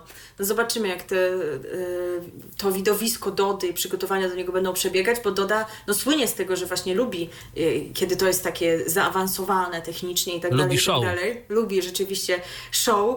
No i show przypuszczam, że nam też dostarczą bohaterki y, programu, który jest zupełnie nowy. Chociaż myślę, że może wzbudzać pewne skojarzenia u polskich widzów, bo no troszkę takiej rzeczy było, ale to o naszych skojarzeniach pogadamy chyba później. Do środowych wieczorów przechodzimy. No, ponieważ będzie y, właśnie kobieco, to teraz Michale nam może opowiesz o paniach, bo może taki program byś chciał obejrzeć, żeby sobie tutaj na pięk, z pięknymi kobietami przez ten ekran poobcować, prawda? Proszę bardzo. Żeby one piękne, one bogate. To. Opowiadam, a opowiadam konkretnie o programie The Real Housewives, żony Warszawy. Jest to polska wersja amerykańskiego formatu. W programie widzowie śledzą losy i pełne intryg życie kobiet, które odniosły ogromny życiowy sukces i na swoją pozycję zapracowały same. Są wśród nich kobiety biznesu z różnych branż, m.in. kosmetycznej, hotelarskiej, medycznej, high-tech, więc rzeczywiście przekrój całkiem imponujący. Uczestniczkami pierwszej polskiej edycji The Real Housewives Warszawa będą Monika Żochowska, to jest założycielka firmy kosmetycznej Glow, Anna Szubierajska, właściciel, właścicielka hotelu Mazurski Raj, e, Sara Koślińska, założycielka mm, aplikacji inwestycyjnej dla banków i firm ubezpieczeniowych o nazwie Limitless. E, No to chyba właśnie tu mamy ten high-tech. Mm, Monika Goździalska, modelka i celebrytka. I to dosłownie celebrytka, bo ta to była wszędzie. Była w Big Brotherze, tym w TV4 właśnie jako VIP, y, bo już, już była jakoś tam w modelingu aktywna, była w Masterchefie, więc rzeczywiście to jest taka osoba, do której słowo celebrytka pasuje jak ulał. A tu pani dwojga imion i dwojga nazwisk. Lia Magdalena Pyć-Leszczuk. Y, To jest y, mentorka. Tak dużo tutaj różnych y, imion, nazwiska. Krótko ją przedstawili, po prostu mentorka. I jeszcze będzie pani Anita Kuś Munsanie. Munsanże? Nie wiemy, Nie wiem, jak to się. wybawiać. W każdym razie ona y, będzie się zajmować modą, y, bo ona jest y, właśnie ekspertką od tego, a poza tym jest żoną właściciela kliniki medycyny estetycznej w Dublinie. W programie gościnnie pojawiać się będzie także Anna Wrońska, dyrektorka do spraw PR w luksusowym domu handlowym Witkac. E, widzowie w The Real Housewives Warszawa zobaczą jeszcze jedną uczestniczkę, ale telewizja Polsat jak na razie nie informuje, kto to będzie. Reality show nie będzie mieć stałego prowadzącego. W tych rolach będą się pojawiać różni prezenterzy. Aktualnie Polsat także nie zdradza ich personaliów. Wiadomo jedynie, że w tym gronie pojawi się Krzysztof Ibisz. On poprowadzi odcinki specjalne o nazwie Reunion, w ramach których porozmawia z uczestniczkami e, programu, a ta część tego programu będzie realizowana kilka miesięcy po y, zakończeniu realizacji zdjęć do zasadniczej części show. E, cykl składa się z 12 odcinków, natomiast premiera e, będzie miała miejsce 6 września, czyli właśnie w najbliższą środę o godzinie 25. No moje skojarzenie, nie wiem jak twoje, to jest, no okej, okay, wiem, że to, tutaj było troszeczkę inaczej, bo tutaj mamy nasze Polki y, mieszkające w Polsce, mhm. y, a mnie się kojarzą te programy typu Żony Hollywood czy Oj, Żony tak. Miami, choć, chociaż no właśnie tam różnica była taka, że też mieliśmy Polki, ale takie, których życie gdzieś tam y, zaprowadziło za ocean, ale też mogliśmy zobaczyć takie ich bogate życie. Mnie nie interesują szczególnie te programy. Nie oglądałam Żon Hollywood y, poza jakimiś tam fragmentarycznymi. Ale Pucci pomysłową po karpecie to się tak, zapamiętało. Mam na myśli tak wspaniały wycinek o, o, o piesku Pucim, który pomesował po karpecie, czyli zrobił, jak ktoś nie zna angielskiego, to chodzi o to, że zrobił bałagan na dywanie, a właśnie pani troszeczkę zabrakło w pamięci już tych polskich słów. Także no tylko mamy, mamy tutaj taką różnicę, że y, zobaczymy właśnie w polskim środowisku warszawskim te kobiety sukcesu, ale tak jak mówię, w moje gusta nie trafiają akurat te treści. Jeżeli w wasze, jeżeli czekacie z utęsknieniem na środę, to piszcie. Jeżeli macie podobne spojrzenie jak ja, to też piszcie, a my z przerwą muzyczną tym razem no nie za długą, powiemy Wam szczerze, e, ale tak myśleliśmy też, co by tutaj zagrać do tego tematu. No i tak nam przyszło do głowy, że te panie, kiedy na przykład może były małymi dziewczynkami, to sobie myślały, planowały to swoje życie, te przyszłe sukcesy. E, i myślały o tym, że chciałyby damą być, ach, damą być, ach, damą być, a o tym wszystkim Kiedyś ja miałam okazję zaśpiewać, bo coverowałam ten utwór, będąc również małą dziewczynką, ale na szczęście tym razem nie ja, tylko Maryla Rodowicz, a my po muzycznej przerwie powrócimy do środowych wieczorów w Polsacie. Przeboje, które łączą pokolenia. Trzy pokolenia. Radio DHT. Słuchajcie cały czas programu RTV w Radiu DHT. Yy, wspominaliśmy, że jesteśmy na żywo, mi możecie do nas pisać. No i takie miłe słowa dostaliśmy od Andrzeja. Zdążyłem jeszcze, rzadko mam okazję was słuchać na żywo. Dzięki za to, co robicie, a bardzo nam miło. A bardzo nam miło się rumienią, aż i nigdy nie wiem, co powiedzieć e, przy takich okazjach, więc... To ja powiem, Andrzeju, to w takim razie zarezerwuj sobie też jeszcze czas na jutro, bo y, wyjątkowo będziemy też jutro po godzinie 17, też na żywo, także zapraszam Chyba, że serdecznie. Michał pójdzie oglądać występ Norbiego. No nie, no jak już zapowiedziałem, to jak już zapowiedziałem, że będziemy, to ja będziemy. Ja bym uległa. Aha, aha. E, dobrze. E, a propos tego, co gorące, to przechodzimy do propozycji wieczornych Polsatu na środę, bo tutaj dalej będzie gorąco. Słuchajcie, jakby nam mało było tych wszystkich programów randkowych, że się zamyka ludzi w jakimś hotelu albo na jakiejś wyspie miłości i tworzą pary, to mamy kolejny, tylko tym się różniąc od tych pozostałych, że nie emitowany co tydzień, a raz w tygodniu. Chociaż już coś takiego kiedyś mieliśmy w Polsacie. Ten program Wyjść za mnie, nie wiem czy to pamiętasz, że były właśnie single. Było coś takiego. I to leciało w czwartki po 22 i chyba średnio się sprawdziło. Zobaczymy, czy lepiej będzie z... No właśnie, kiedyś w Polsacie, teraz w TV4 jest Love Island, Wyspa Miłości. Tutaj mamy Temptation Island. To jest właśnie reality show, w którym bierze udział kilka par. Także tutaj jest już troszeczkę inaczej, bo to nie jest, wiecie, taki typowy program, że zamykamy pięciu facetów i pięć babeczek i tam kto z nich stworzy z kim parę, prawda? Już od razu wchodzą tam jakieś pary z ugruntowanym statusem związku. Trafią e, właśnie te pary na tytułową wyspę Pokus, aby poddać próbie swój związek.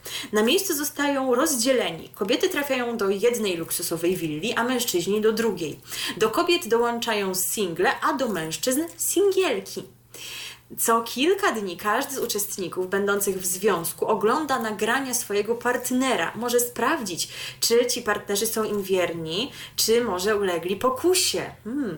No to y, troszeczkę taki patent y, podobny do tego, który został zastosowany właśnie w ostatnim Love Island, bo tam tak było na pewnym etapie programu, kiedy już mamy trochę bardziej te pary właśnie ustabilizowane, e, no to właśnie część z nich wyjeżdża do innej willi, są wprowadzani single, no i też właśnie panie mogły zobaczyć, czy ich e, panowie są im wierni, czy tam z tymi dziewczynami, które do willi przyjechały, coś tam jednak próbują kombinować. No i często się okazywało, że, że ta wierność to była tylko w deklaracjach. No a tutaj zobaczymy, jak będzie, bo rzeczywiście już wchodzą pary, które się nie znają, wiecie, od tygodnia tak jak w jakimś Love Island, tylko tworzyli wcześniej ze sobą relacje. Czy jednak uda im się oprzeć pokusom, się okaże. E, no i to wszystko się rozwiąże na koniec programu, bo każda z osób musi wtedy zdecydować, czy pozostaje w dotychczasowym związku, czy rozpoczyna nowy, czy odchodzi z programu bez partnera. No, ciekawie powiem Wam. Zobaczymy, jak to zwykle mówię o tym, zobaczę, jak to będzie zrealizowane. Nikt mi nie każe oglądać więcej niż pierwszy odcinek, jeżeli mi się bardzo nie spodoba. Szczególnie, że jestem tutaj ciekawa prowadzącego, bo jego troszeczkę bym się nie spodziewała w takiej roli i jeszcze mi to sobie trudno wyobrazić, nie wiem jak tobie, bo poprowadzi to wszystko Michał Figurski. O proszę. No, my go kojarzymy ze stacjami radiowymi, o czym też zaraz wspomnę, ale telewizyjne doświadczenie on też ma, bo w przeszłości prowadził programy właśnie w stacjach grupy Polsat, między innymi jazdę figurową w czwórce, to był taki program z wywiadami, czy widzi mi się w Polsat News 2, no i oczywiście w stacjach radiowych, w Radiu Z, Radiu Kolor, RMFFM, Antyradiu, jest Tak, ostatnio go bardzo mocno można też kojarzyć właśnie z takimi programami bardziej prozdrowotnymi, prawda? Tak, o, to, tak, to rzeczywiście od tego momentu, kiedy to zdrowie mu się posypało, to też się angażuje w te tematy. No a tutaj właśnie e, taki randkowy program, także jestem ciekawa tego wybuchowego połączenia tej fabuły, właśnie jeszcze do tego Michał Figurski. Jak to wyszło, będzie się można przekonać już w najbliższą środę, bo 6 września mamy premierę i co tydzień w środę o 21.05 będzie to można oglądać. To tyle, jeżeli chodzi o środy, jeżeli chodzi o czwartki, no to o 20 pozycja już znana widzom, bo nasz nowy dom, ale przypomnijmy, że w nowej odsłonie zasłonie, bo z nową prowadzącą. Już Katarzyna Dowbor nie powie tego kluczowego hasła wy, wyremontujemy wasz dom, bo będzie to teraz robiła e, Elżbieta Romanowska, także też fani będą mogli sobie porównać. Ja, tak jak już też wspominałam, e, gdzieś tam nie mam świadomości w tej sferze, bo e, nie jestem wierną widzką naszego nowego domu, jakieś jedynie fragmenty mi się zdarzyło oglądać, także nie będę w stanie tego porównać, więc liczymy na Wasze opinie w tej kwestii, która prowadząca lepsza. Chociaż no, nie oszukujmy się, widzowie są przyzwyczajeni do pani Dowbor, także myślę, że e, pani Ela Romanowska ma wysoko postawioną poprzeczkę. No a kolejna pozycja, jeżeli chodzi o czwartkowe wieczory, też widzą znana bo to kolejny już sezon serialu Przyjaciółki, który wbrew plotkom nie kończy się, trwa nadal i tak się składa, że w tym przypadku mamy informacje o tym, czego się można w nowym sezonie spodziewać, a że mamy, to się podzielimy. W nowym sezonie wspólna przyszłość Ingi i Łukasza stanie pod znakiem zapytania.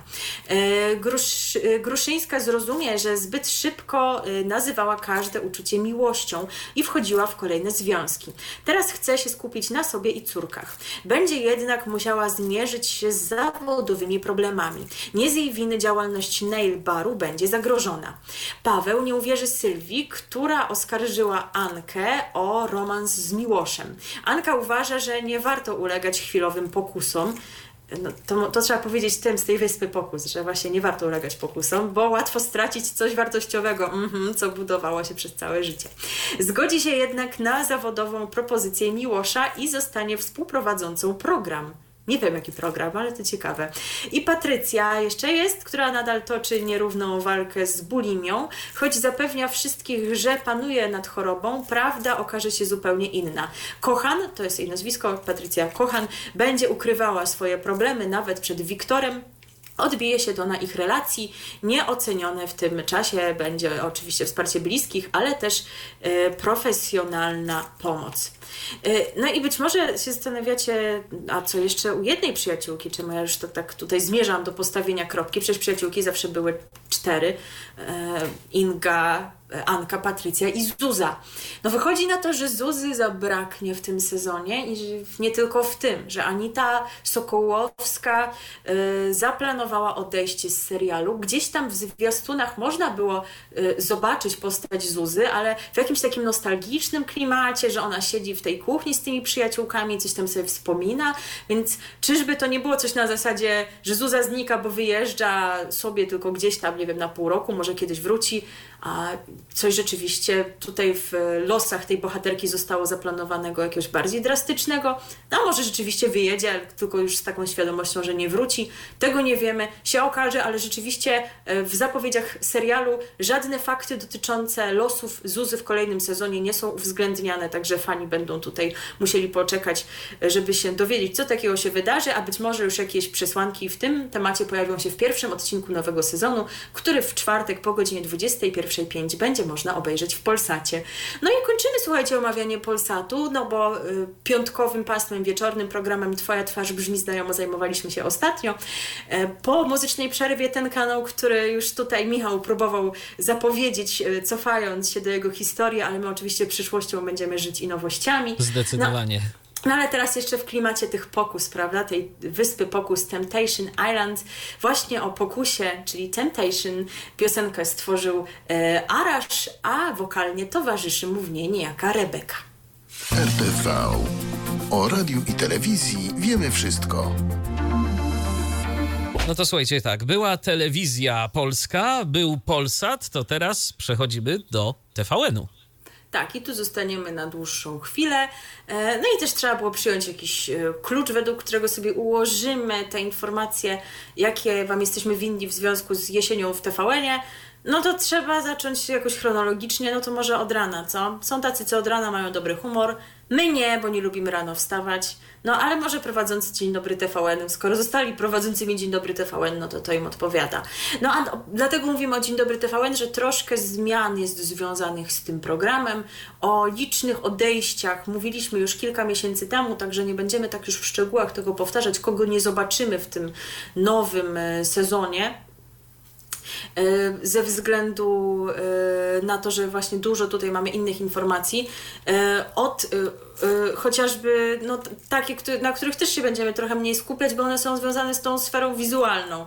Bo y, Dzień Dobry TVN przechodzi w tym roku największe zmiany od y, dawna w, pod też takim kątem, że będzie nowa czołówka, że będzie nowe studio, jakieś obracane kanapy, nieważne. Nie koncentrujemy się na tym. Koncentrujemy się właśnie na takich wymiernych kwestiach, jak na przykład to, że magazyn będzie od 4 września zaczynać się wcześniej niż dotychczas, o godzinie 7.45. To jest wcześniej niż o 15 minut niż to było do tej pory.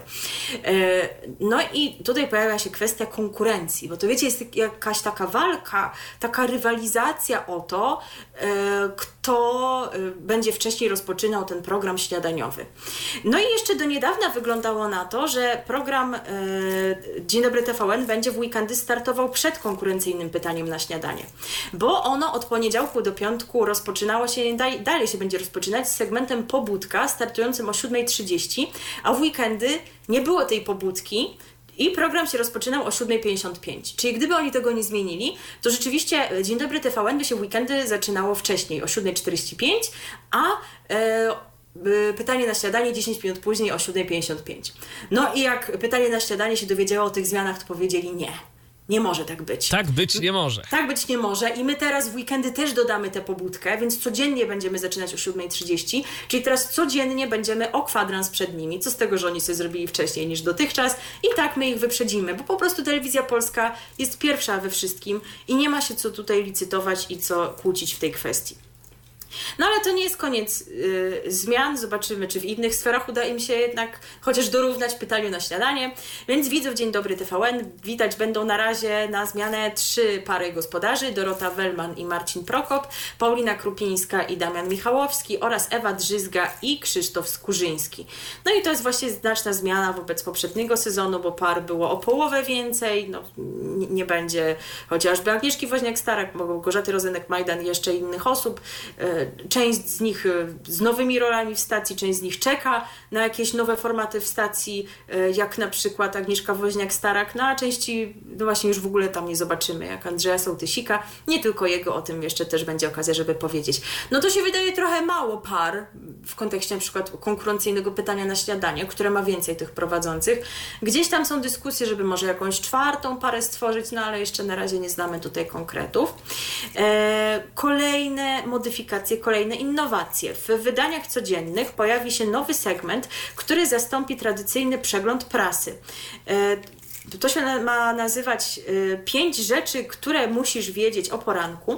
I w tym właśnie cyklu prowadzący omówią z dziennikarzami TVN24 najważniejsze tematy, które dominują w prasie i internecie. Stałym elementem będą również dwa kolejne spotkania, podczas których komentowane będą najbardziej aktualne informacje z kraju i ze świata.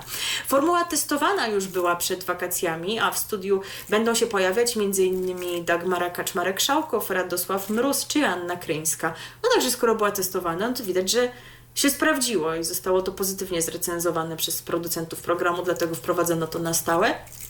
No i też warto dodać, że w wydaniach weekendowych powróci serwis informacyjny. No i rzeczywiście pamiętam, że on kiedyś był, ale nie pamiętam kiedy zniknął.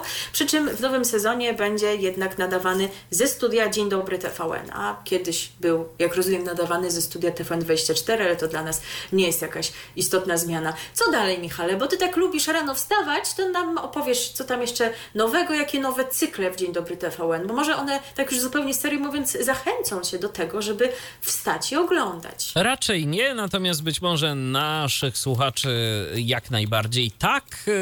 Że otóż sztandarową akcją będzie w tym sezonie cykl zatytułowany Dzieci nie ryby, w którym głos będą mieć najmłodsi. Widzowie poznają dzięki nim problemy związane ze szkołą z punktu widzenia właśnie tych najmłodszych. Z kolei w odcinkach pełnej chaty polsko-brytyjska rodzina Clarków pokaże, jak wygląda codzienne życie Dominiki i Vincenta, którzy są e, rodzicami 11 dzieci. E, dzięki Dzień Dobry TVN, widzowie TVN, widzowie będą mieć szansę także, by udać się w niezwykłą podróż e, liczącą 92 tysiące kilometrów. No to rzeczywiście podróż niezwykła i bardzo odległa. W serii e, Motocyklem dookoła świata z Nataszą Caban podróżniczka przemierzy 62 kraje. Z kolei Irmina Somers w odcinkach Polaków z Karaibów odwiedzi rodaków mieszkających na Wyspach Karaibskich i przedstawi ich historię. W programie nie zabraknie tematów związanych ze zdrowiem. Dzięki prawdzie i e, mitom o byciu fit widzowie poznają odpowiedzi na pytania dotyczące diet, sportu czy zdrowego stylu życia. Cykl poprowadzą Paweł Raczyński oraz Marta Jachym. Wśród kontynuowanych cykli jesienią będzie można zobaczyć Oszczędzamy czy E, serię Bez tabu o zdrowiu, w której Agata Młynarska spotka się z bohaterami borykającymi się z rozmaitymi schorzeniami. Bezpieczeństwo w sieci to z kolei cykl zawierający e, informacje o zagrożeniach, jakie czyhają na użytkowników internetu oraz podpowiedzi, jak dbać o swoje dane. W mm, weekendowych wydaniach programu powrócą Michał e, Cesanis i jego podróżniczy cykl do zobaczenia oraz Mikołaj Rej i kulinarno-podróżniczy Rej Smakuje. Miejska dżungla to cykl, który zadebiutował 15 lat temu. Teraz w nowych odcinkach tego eksperymentu społecznego dziennikarze Dzień Dobry TVN sprawdzą, co zmieniło się w polskim społeczeństwie na przełomie ostatnich lat. Program pokazywać będzie reportaże przygotowywane przez doświadczone dziennikarki, m.in. Biankę Zalewską, wyróżnioną prestiżową nagrodą przez amerykański Departament Stanu oraz Marzenę Figiel-Strzałę, która to powróci z nowymi odcinkami e, cyklu zatytułowanego Dzieci Świata. Więc się rzeczywiście będzie działo. Tak, będzie się działo. E, no i skoro jesteśmy przy Dzień Dobry TVN, no to właśnie kwestia tych dziennikarzy, których już w tym programie nie zobaczymy, a byli jego twarzami. Tak jak mówiłam, różne są ich losy. No i w przypadku niektórych potoczyło się to tak, że już ich w TVN nie zobaczymy, chociaż początkowo y, nie zapowiadało się to właśnie tak, bo jeżeli chodzi o Filipa Heizera, no to pierwotne zapowiedzi y, wyglądały w ten sposób, że no on zostaje w stacji, coś tam może będzie w przyszłości tam robił innego, ale się nie będzie pojawiał w Dzień Dobry TVN. No on no też miał właśnie taki moment, że właśnie zniknął z uwagi na swoje problemy zdrowotne, na depresję. Później wrócił, później chyba znowu musiał zniknąć, nie był jednak w stanie pracować. Także to też na pewno jakoś zaważyło na tych jego losach w programie, ale to właśnie nie jest tak, że go zwolniono właśnie w, w czerwcu, tylko postawiono na, na jakieś przyszłe inne projekty z jego udziałem. Tymczasem przyszłość przyniosła co innego, bo Filip Heiser prowadzący do czerwca Dzień Dobry TVN rozstaje się ze stacją. I on się odniósł do sprawy w poście na Facebooku yy, i tam przyznał, że stacja zarzuciła mu konkurencyjną działalność i złamanie umowy, sobie wyobraź. Na, napisał, dziś zostałem wezwany na dywanik e, w TVN. Powodem jest moja działalność uliczna, moja sonda z panią opiekującą się mężem chorym na stwardnienie rozsiane, którą mieliście przyjemność oglądać na moich prywatnych social, social mediach. Są ludzie, którzy to tak spolszczają, więc to okay, może się przyjmie ta forma. E, oraz planowana jedna w tygodniu audycja w pewnym radiu, ale może ja Wam nie powiem w którym. On tutaj napisał w którym, ale chcecie się dowiedzieć, gdzie audycję będzie prowadził Filip Heiser? Słuchajcie, jutro RTV, bo jutro się wszystko okaże, bo jutro będziemy mówić o radiu. Ale to już mogę zdradzić, że właśnie w, w, z pewnym radiem się zdecydował związać. No i właśnie te jego wszystkie działania zostały uznane za działalność konkurencyjną i złamanie zapisów umowy. Jeszcze dopisał wolność kocham i rozumiem, wolności oddać nie umiem e, i żeby uniknąć niepotrzebnych nikomu nerwów, rozwiązuje właśnie tę umowę sam i na tym tym kończę przygody z moją ukochaną stacją. E, a przypomnijmy, że to no, była długa przygoda, bo Filip Heiser był związany z grupą TVN 2009 roku. Najpierw e, w, z TVN Warszawa był związany, potem dołączył do zespołu Dzień Dobry TVN w maju 2011 roku. Pojawiał się jako prowadzący wakacyjnych wydań programu. E, od marca 2015 roku do grudnia 2017 Heiser prowadził w TVN show z udziałem dzieci pod tytułem Mali Giganci. To nie było jedyne show, które prowadziło, potem jeszcze był pewien wspaniały wspaniały program wiosną 2018 roku i potem my dopiero jesteśmy straumatyzowani, prawda? Po jednym sezonie programu Hipnoza. My jeden odcinek obejrzeliśmy się do dzisiaj nie możemy pozbierać. No, tak. tak nas zahipnotyzował. Tak. Dziennikarz prowadził także cykle w kanałach tematycznych grupy TVN, natomiast wiosną 2019 roku był jednym z prowadzących y, programu Big Brother. Y, w tym samym roku dołączył do grona gospodarzy właśnie Dzień Dobry TVN. Tam zasłynął takimi różnymi sytuacjami, prawda? Na przykład, kiedy uznał, że żarty y, z ataków paniki to jest coś bardzo śmiesznego. Mhm. Udawanie tych żartów, kiedy mówimy o kwestii jednak wstydliwej, tabuizowanej wciąż przez wiele osób, to on uznał dobry żart, ale to ile razy to się naśmiewał właśnie, nie wiem, co osób LGBT na przykład, a potem mówił, jak wy możecie mnie hejtować, przecież ja robię tyle dobrych akcji charytatywnych. Przypominam, można robić dobre rzeczy, akcje charytatywne, jakieś zbiórki i niefajne rzeczy, śmieszki z ataków paniki. I to się to nie prawda. wyklucza, bo nikt nie jest czarno-biały. E, w lipcu dziennikarz ogłosił, że planuje otworzyć biznes restauracyjny. Także może właśnie to będzie jakiś tutaj e, sukces dla niego, się okaże. Także piszcie, czy będziecie żałować, że pana Filipa już nie będzie w TVN-ie. E, a my sobie wędrujemy dalej po ramówce stacji. Omówiliśmy to, co rano. No to możemy przyjąć podobny klucz jak e, w Polsacie, czyli e, sobie wędrować dzień po dniu i zaczynając właśnie od tego, co najbliżej nas, czyli od tego, co dziś. No i TVN przyzwyczaił nas do tego, że sobotnie wieczory jesienią wypełnia programem Mam Talent. Nie tym razem, moi drodzy. Program Mam Talent nie zostanie wyemitowany tej jesieni, aczkolwiek wrócić ma w przyszłym roku, co więcej w odnowionym, odświeżonym składzie jurorskim, w którym bez zmian zasiadać ma Agnieszka Chylińska, ale nie będzie już Małgosi Foremniak, która po prostu od pierwszej edycji chyba też tam się przykleiła, jak y, tamci w The Voice of Poland do, do tych swoich foteli. I nie będzie Jana Klimenta.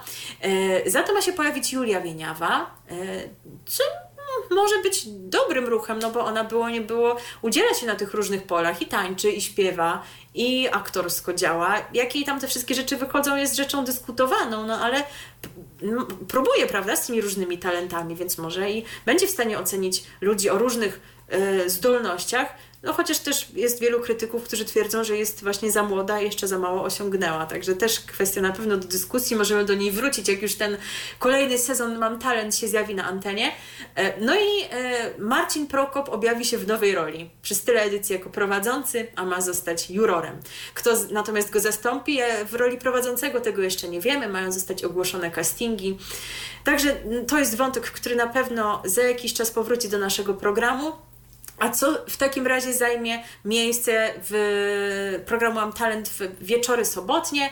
Y, pozycja, która dotychczas pojawiała się w środy ale chyba zdarzyło się pojawiać też w poniedziałki. No to tym razem sobota, godzina 20. Zobaczymy, kto będzie miał najbardziej hypnotizing oczy z tego sezonu programu Top Model.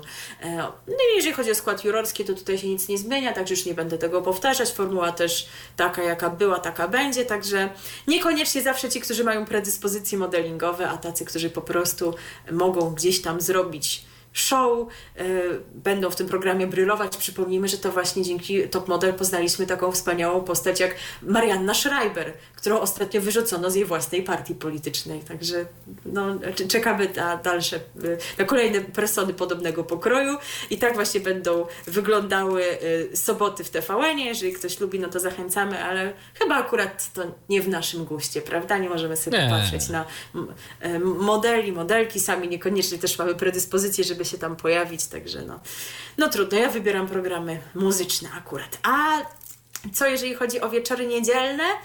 No tutaj też nie mam predyspozycji, powiem Wam, żeby iść do programu Masterchef i żeby gotować. No, ale są tacy, którzy mają, którzy udali się już do kolejnego sezonu e, i którzy postanowili zmierzyć się z oceną komisji jurorskiej w tej edycji rozbudowanej, bo nadal będą ją tworzyć Magda Gessler, yy, Michel Moron i Anna Starmach, ale w Masterchefie w jego odsłonie 12 dołączy do nich na stałe Tom Tomasz Jakubiak, który gościnnie ocenia uczestników w poprzednich dwóch y, odsłonach cyklu, a ponadto wiosną 2022 roku zastąpił Mateusza Gesslera w roli jurora w programie Masterchef Junior. No i też jest znany jako gospodarz programów y, Sztuka Mięsa, Food Network oraz Jakubiak Rozgryza Polskę, Jakubiak w sezonie i Jakubiak lokalnie w Kanal Plus Kuchnia. Także na pewno właściwa osoba na właściwym miejscu, a rozbudowa jury to jakieś urozmaicenie. No i też możemy się spodziewać urozmaicenia, jeżeli chodzi o sam kształt odcinków i o ich e, tematy, o ich formułę, bo w tym sezonie zwiększono liczbę odcinków wyjazdowych. Pięć odcinków zostało zrealizowanych we Francji, a gościnnie w tej edycji pojawią się m.in. Ewa Chodakowska oraz uczestnicy ósmej edycji Masterchefa Juniora. Także takie będą współprace dorosłych z dziećmi w kuchni, a to wszystko będzie można zobaczyć w każdą niedzielę o godzinie 20. E, a co później? Później produkcja też już znana widzom, jeżeli chodzi o jej poprzednie sezony. Teraz będziemy mieć sezon trzeci, który z kolei znają widzowie Playera. Teraz zobaczą go ci, którzy z Playera nie korzystają. To jest serial Szać. No i tak jak wspomniałam, jej trzeci sezon doczekał się premiery telewizyjnej. No to znów, jak to zwykle u nas powtóreczka.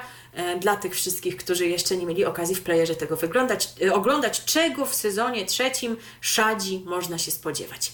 E, on się zaczyna, gdy mija rok od próby zamordowania Lili i ucieczki Piotra. Wolnicki, w tej roli Maciej Sztur, czyli to jest właśnie ten Piotr, główny bohater, żyje w ukryciu w małej miejscowości. Dla lokalnych mieszkańców to tajemniczy nieznajomy, który stara się poukładać swoje życie na nowo. Jego mroczna natura nie daje jednak o sobie zapomnieć. Agnieszka Polkowska, którą gra Aleksandra Popławska, zostaje zwolniona ze służby, ale sprawa Piotra nie daje jej spokoju. Ten umiejętnie zaciera za sobą ślady i podkłada dowody, które mogą świadczyć o jego śmierci. Mrówiec i yy, Wrońska pozostają w dochodzeniówce. W życiu Piotra pojawia się Karolina, którą gra Magdalena Popławska, a więc siostra Aleksandry Popławskiej, która już w tym serialu od pierwszego sezonu jest obecna. Ta znajomość przykuwa uwagę lokalnych mieszkańców, m.in. Maćka i jego matki Miry. W trzecim sezonie obok e, reżyserki wiodącej Anny Kazejak, to taka ciekawostka, część scen wyreżyserował również Maciej Sztur, czyli odtwórca głównej roli. E, a Szać 3 ma być emitowana w TVN od 3 września. Tak jak powiedziałam, od właśnie jutra kolejne odcinki widzowie obejrzą w niedzielę o godzinie 21.35, czyli tuż po zakończeniu Masterchefa. No już myślę, że to jest pasmo, do którego widzowie produkcji przywykli, ponieważ y, właśnie w tych godzinach był pokazywany też drugi sezon Szadzi, a y, ta odsłona, trzecia odsłona liczy 7 odcinków. Y, natomiast jeżeli sobie myślicie, będąc fanami tej produkcji, no co na, na trzeciej to już się skończy, smutno trochę. Spokojnie, jeszcze w tym roku ruszyć mają zdjęcia do czwartej odsłony Szadzi, a jej premiera nastąpi najwcześniej w przyszłym roku. Oczywiście najpierw na pewno w playerze, no ale skoro trzy e, serie mieliśmy, e, mamy e, pokazane na antenie głównego TVN-u, no to i pewnie czwarta takiej telewizyjnej premiery się doczeka. Także tyle, jeżeli chodzi o weekendy w TVN-ie. Przechodzimy sobie do dni powszednich i rozpoczynamy od pasma popołudniowego. Tutaj już nasi słuchacze dopytywali od jakiegoś jakiegoś czasu. E, czy będziemy o tym mówić? Oczywiście, że tak. Chociaż no, trudno tak jednoznacznie to sklasyfikować, bo to właściwie powrót, ale powrót po tak wielu latach i też w odnowionej formule, że można go traktować jak nowość. Powiem szczerze, że mnie to kompletnie ominęło. Wiem, że to jest jeden z takich fenomenów kulturowych. Jak chodziłam do podstawówki, to masa ludzi oglądała zarówno W11, Wydział Śledczy, jak i detektywów. Ja kompletnie nie. Michał wspomniał, że coś jednak kojarzy, więc myślę, że on będzie właściwą osobą do tego, żeby Was poinformować o tym, że jeden z tych seriali po latach powraca do TVN-u. Tak jest. I to już od najbliższego poniedziałku, bo właśnie wtedy TVN po 11 latach przerwy wznowi emisję serialu Detektywi.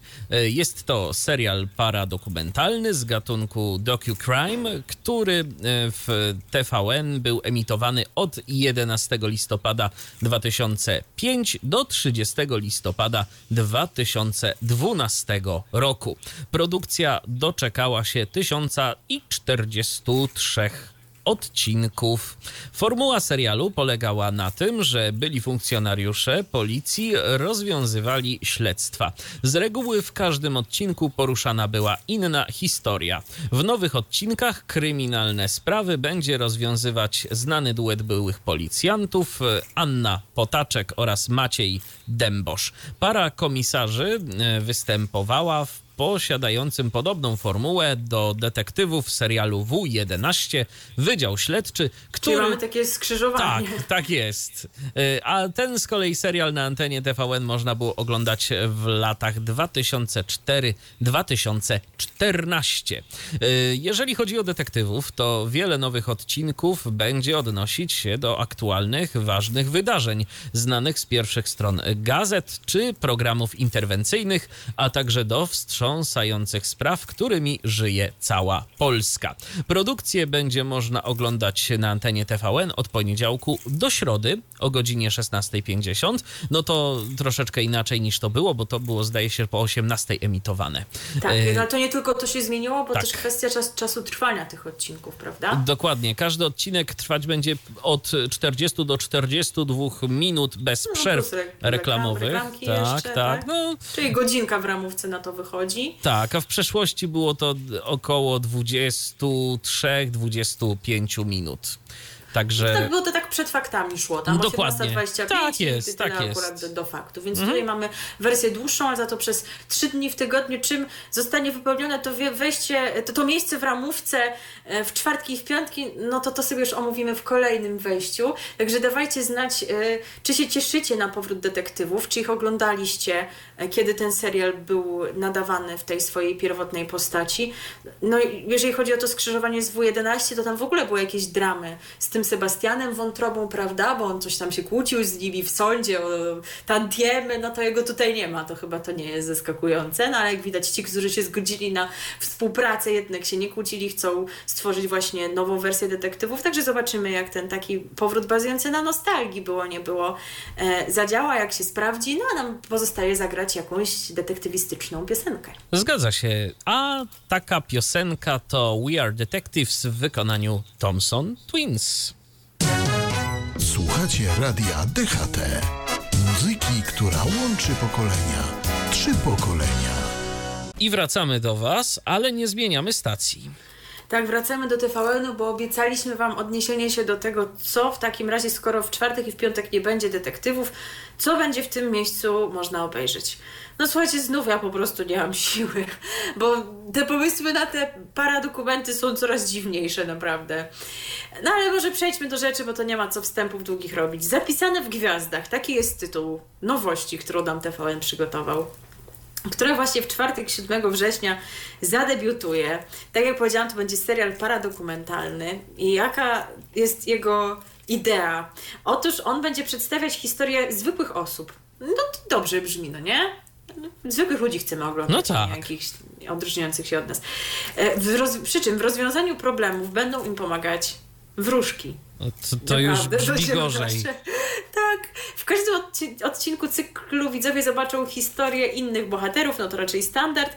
Pierwszy sezon serialu będzie składać się z 24 odcinków. Czyli no wniosek z tego, że przez 12 tygodni będzie można to oglądać, tak? No bo sobie dzielimy na dwa, mamy w czwartek i w piątek emisję. Cykl zapisany w Gwiazdach zadebiutuje, tak jak powiedziałam, w czwartek 7 września i będzie go można oglądać w TVN w czwartki i w piątki o godzinie 16.50. Każdy odcinek serialu będzie trwać no, około godziny już z reklamami, czyli to jest podobny czas jak e, detektywi. No i to jest tyle, ile wiemy na jego temat. Szczerze mówiąc, nie wiem, czy chcę wiedzieć więcej, bo naprawdę zastanawiam się. Wiem, że są ludzie, którzy mogą czerpać wiedzę o życiu i świecie z takich programów i takich seriali, albo czerpać ją jakoś podskórnie, tak? I czy rzeczywiście em, telewizja chce przekazywać takie wzorce, że masz problem, to idź do wróżki, a ona ci powie, jak będzie wyglądała twoja przyszłość? No nie wiem, no może to brzmi atrakcyjnie, ale jest 2023 rok. I też, chcemy iść w tę stronę. wiesz, i też z drugiej strony telewizja, która chce uchodzić za taką, tak, taką otwartą, i taką zdroworozsądkową Tak. rzeczywiście, Mm, więc no jakoś jedno z drugim mi się nie klei, ale może to tak właśnie Ale być. my jesteśmy, jak wiecie, krytykanci, marudni ludzie. Może wy po prostu czekacie na premierę. Czwartek to będzie wasz ulubiony dzień w tygodniu i piątek też. No, to nas nie dziwi, ale właśnie z powodu zapisanych w gwiazdach. Także dawajcie znać, jaka jest wasza opinia e, na temat tych planów grupy TVN. No i sobie wędrujemy dalej po ramówce. Yy, No to spodziewacie się, że teraz przejdziemy do pasma wieczornego, tego co po godzinie 20. No otóż słuchajcie, moi drodzy, jeszcze niekoniecznie. Będzie program, o, o którym u nas nigdy jeszcze nie było, chociaż jest na antenie już od lat. E, Jest znany, a taki hashtag jak temat dla uwagi e, w mediach społecznościowych e, też co jakiś czas można spotkać. Program Uwaga. No dlatego o nim nie mówiliśmy, że bez właściwie zmian jakichś większych pojawiał się na antenie przez wiele lat codziennie, a mamy e, w tej właśnie jest jesieni pierwsze od lat naprawdę spore zmiany w programie Uwaga. Po wakacjach na widzów czekać będą odświeżona formuła magazynu, nowa czołówka i studio, czyli tak jak w Dzień Dobry TVN, ale na tym się nie skupiamy. Natomiast skupiamy się na nowym składzie prowadzących. Gospodarzami programu przestaną być Zbigniew Łuczyński i Tomasz Kubat. Wiem, że być może te nazwiska nie są jakoś super znane, ale myślę, że każdy zetknął się z głosami tych panów, jeżeli widzi to z twarzami tych panów, bo rzeczywiście byli wizytówkami tego programu. Nie pojawiali się nigdzie indziej, nie stali się jakimiś, wiecie, celebrytami, no ale byli kojarzeni z tą uwagą. Y, Natomiast będzie dalej Ryszard Cebula, no to myślę, że też go jest szansa, że kojarzycie, a obok niego program prowadzić będą Daria Górka, Tomasz Patora i Jakub Dreczka. No to tych dotychczas jeszcze nie znałam. Jak podaje TVN, od jesieni uwaga przyjmie jeszcze bardziej dynamiczny, interwencyjny charakter. Reporterzy będą relacjonować wydarzenia i rzucać światło na problemy, docierając do ich źródeł źródła, rozmawiając z poszkodowanymi i potrzebującymi. Istotną zmianą w odświeżonej uwadze będzie rola prowadzących, którzy od teraz obowiązki gospodarza programu połączą z pracą reporterską w terenie. No i kilka słów by się przydało na temat właśnie tych nowych prowadzących, bo fakt, no to jest zmiana. Ci dotychczasowi prowadzący nie występowali w roli reporterów jednocześnie, także jak widać Ryszard Cebula też będzie musiał wyjść z tego studia i jakieś reportaże zrobić.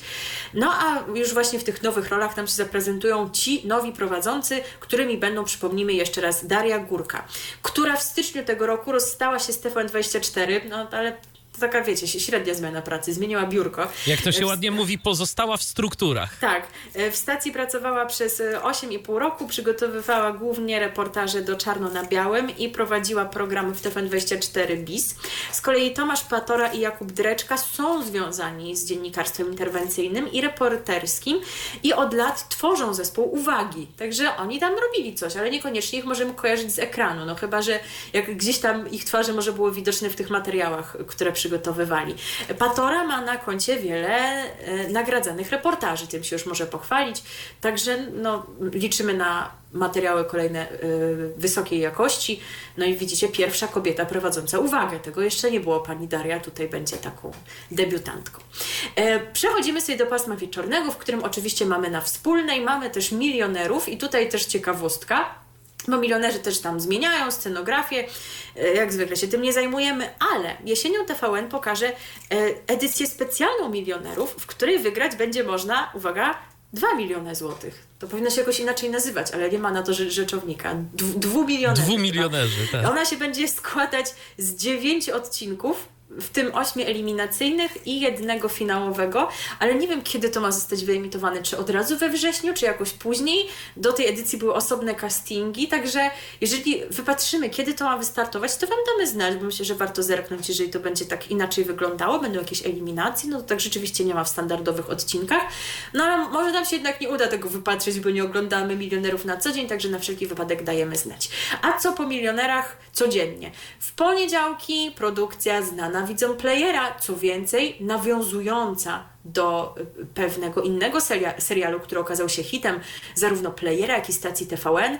No i ta, tamten serial, czyli Skazana, doczekał się swojego, jak to się mówi, spin-offu, czyli właśnie serialu osadzonego gdzieś tam w tym uniwersum, bazującego na y, jednej, na losach jednej z bohaterek, ale właśnie poznamy ją bliżej, a mowa o serialu Patty. No to znów przypominajka tego, co już mówiliśmy, kiedy ten serial trafił do playera.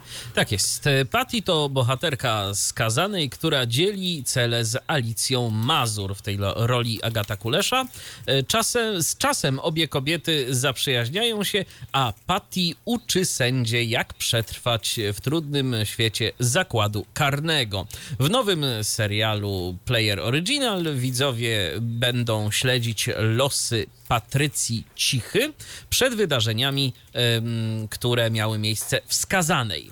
Główna bohaterka, zanim została pozbawiona wolności, nie miała najłatwiejszej sytuacji życiowej, głównie za sprawą kompletnie niepoukładanej i nieodpowiedzialnej matki Julity. To na Patty spada obowiązek zajmowania się młodszym rodzeństwem, Natalką i Natankiem oraz matką uwikłaną w przestępczy światek i narkotyki.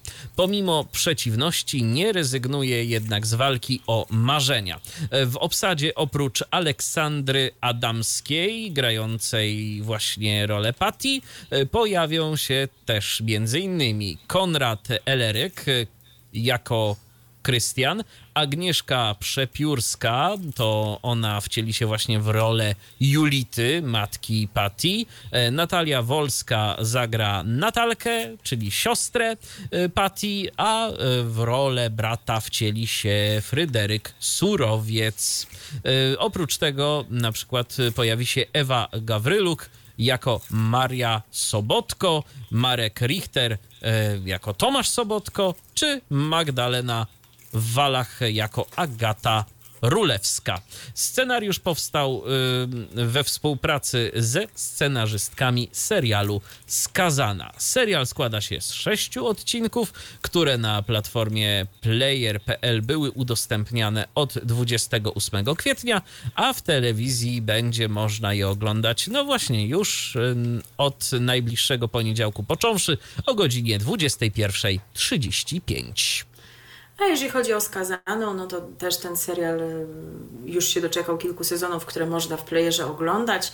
E, Także no, mnie nawet nie dziwi ta decyzja, bo Patty była tak charakterystyczną postacią wskazanej, która od razu zwracała na siebie uwagę, że rzeczywiście ktoś mógł pomyśleć w ten sposób y, i nie jest to wcale zaskakujące, że widzów może przyciągnąć y, ukazanie tego, jak rzeczywiście mogło przebiegać życie Patty, zanim trafiła do tego zakładu karnego, co sprawiło, że się tam znalazła. E, To są wieczory poniedziałkowe, wieczory wtorkowe. e, Produkcja już widzą znana, powracająca e, po półtora rocznej przerwie na antenie TVN, a jest to ślub od pierwszego wejrzenia. Cieszę się bardzo, bo wiecie, że oglądam to. E, I jeżeli chodzi o tę odsłonę już dziewiątą, to mamy tutaj pewne zmiany. Po pierwsze zmiany personalne. Pamiętacie, rok temu była afera związana z jednym ekspertem ślubu od pierwszego wejrzenia, który zesłynął z wypowiedzi niekoniecznie wartych cytowania. No to teraz postanowiono przeorganizować ten e, panel ekspercki. Nie będzie już tam tych ekspertów, którzy rzeczywiście od paru odsłon produkcji zasiadali. Mamy trzy zupełnie nowe panie. E, no a konkretnie będą to e, Julitta Dębska przez 2T. Każda z nich e, ma taki szeroki biogram cytowany e, przez portale medialne, ale tylko się ograniczę, żeby do, do wspomnienia tego, że to jest psycholożka, coach relacji i dyplomowana trenerka rozwoju osobistego z 14-letnim doświadczeniem. Drugą ekspertką została Zuzanna Butrym, psycholożka i terapeutka. Od 7 lat specjalizuje się w terapii integracyjnej z klientami indywidualnymi, a także parami. A trio uzupełni Hanna Konkol, coach i dyrektorka zarządzająca w firmie e, rekrutacyjno-szkoleniowej. Nie wiem, co tam ma do kojarzenia par, ale okej. Ale ma do 25-letnie doświadczenie ogólnie w tych swoich rekrutacyjno-szkoleniowych działaniach. E, Ona będzie no, rekrutować po prostu te no po prostu, No. tak. No to tak potraktuję, jakby rekruto, rekrutowała ludzi do firmy, to ich będzie rekrutowała do związku. Czy to przyniesie sukces dla tych par, się okaże.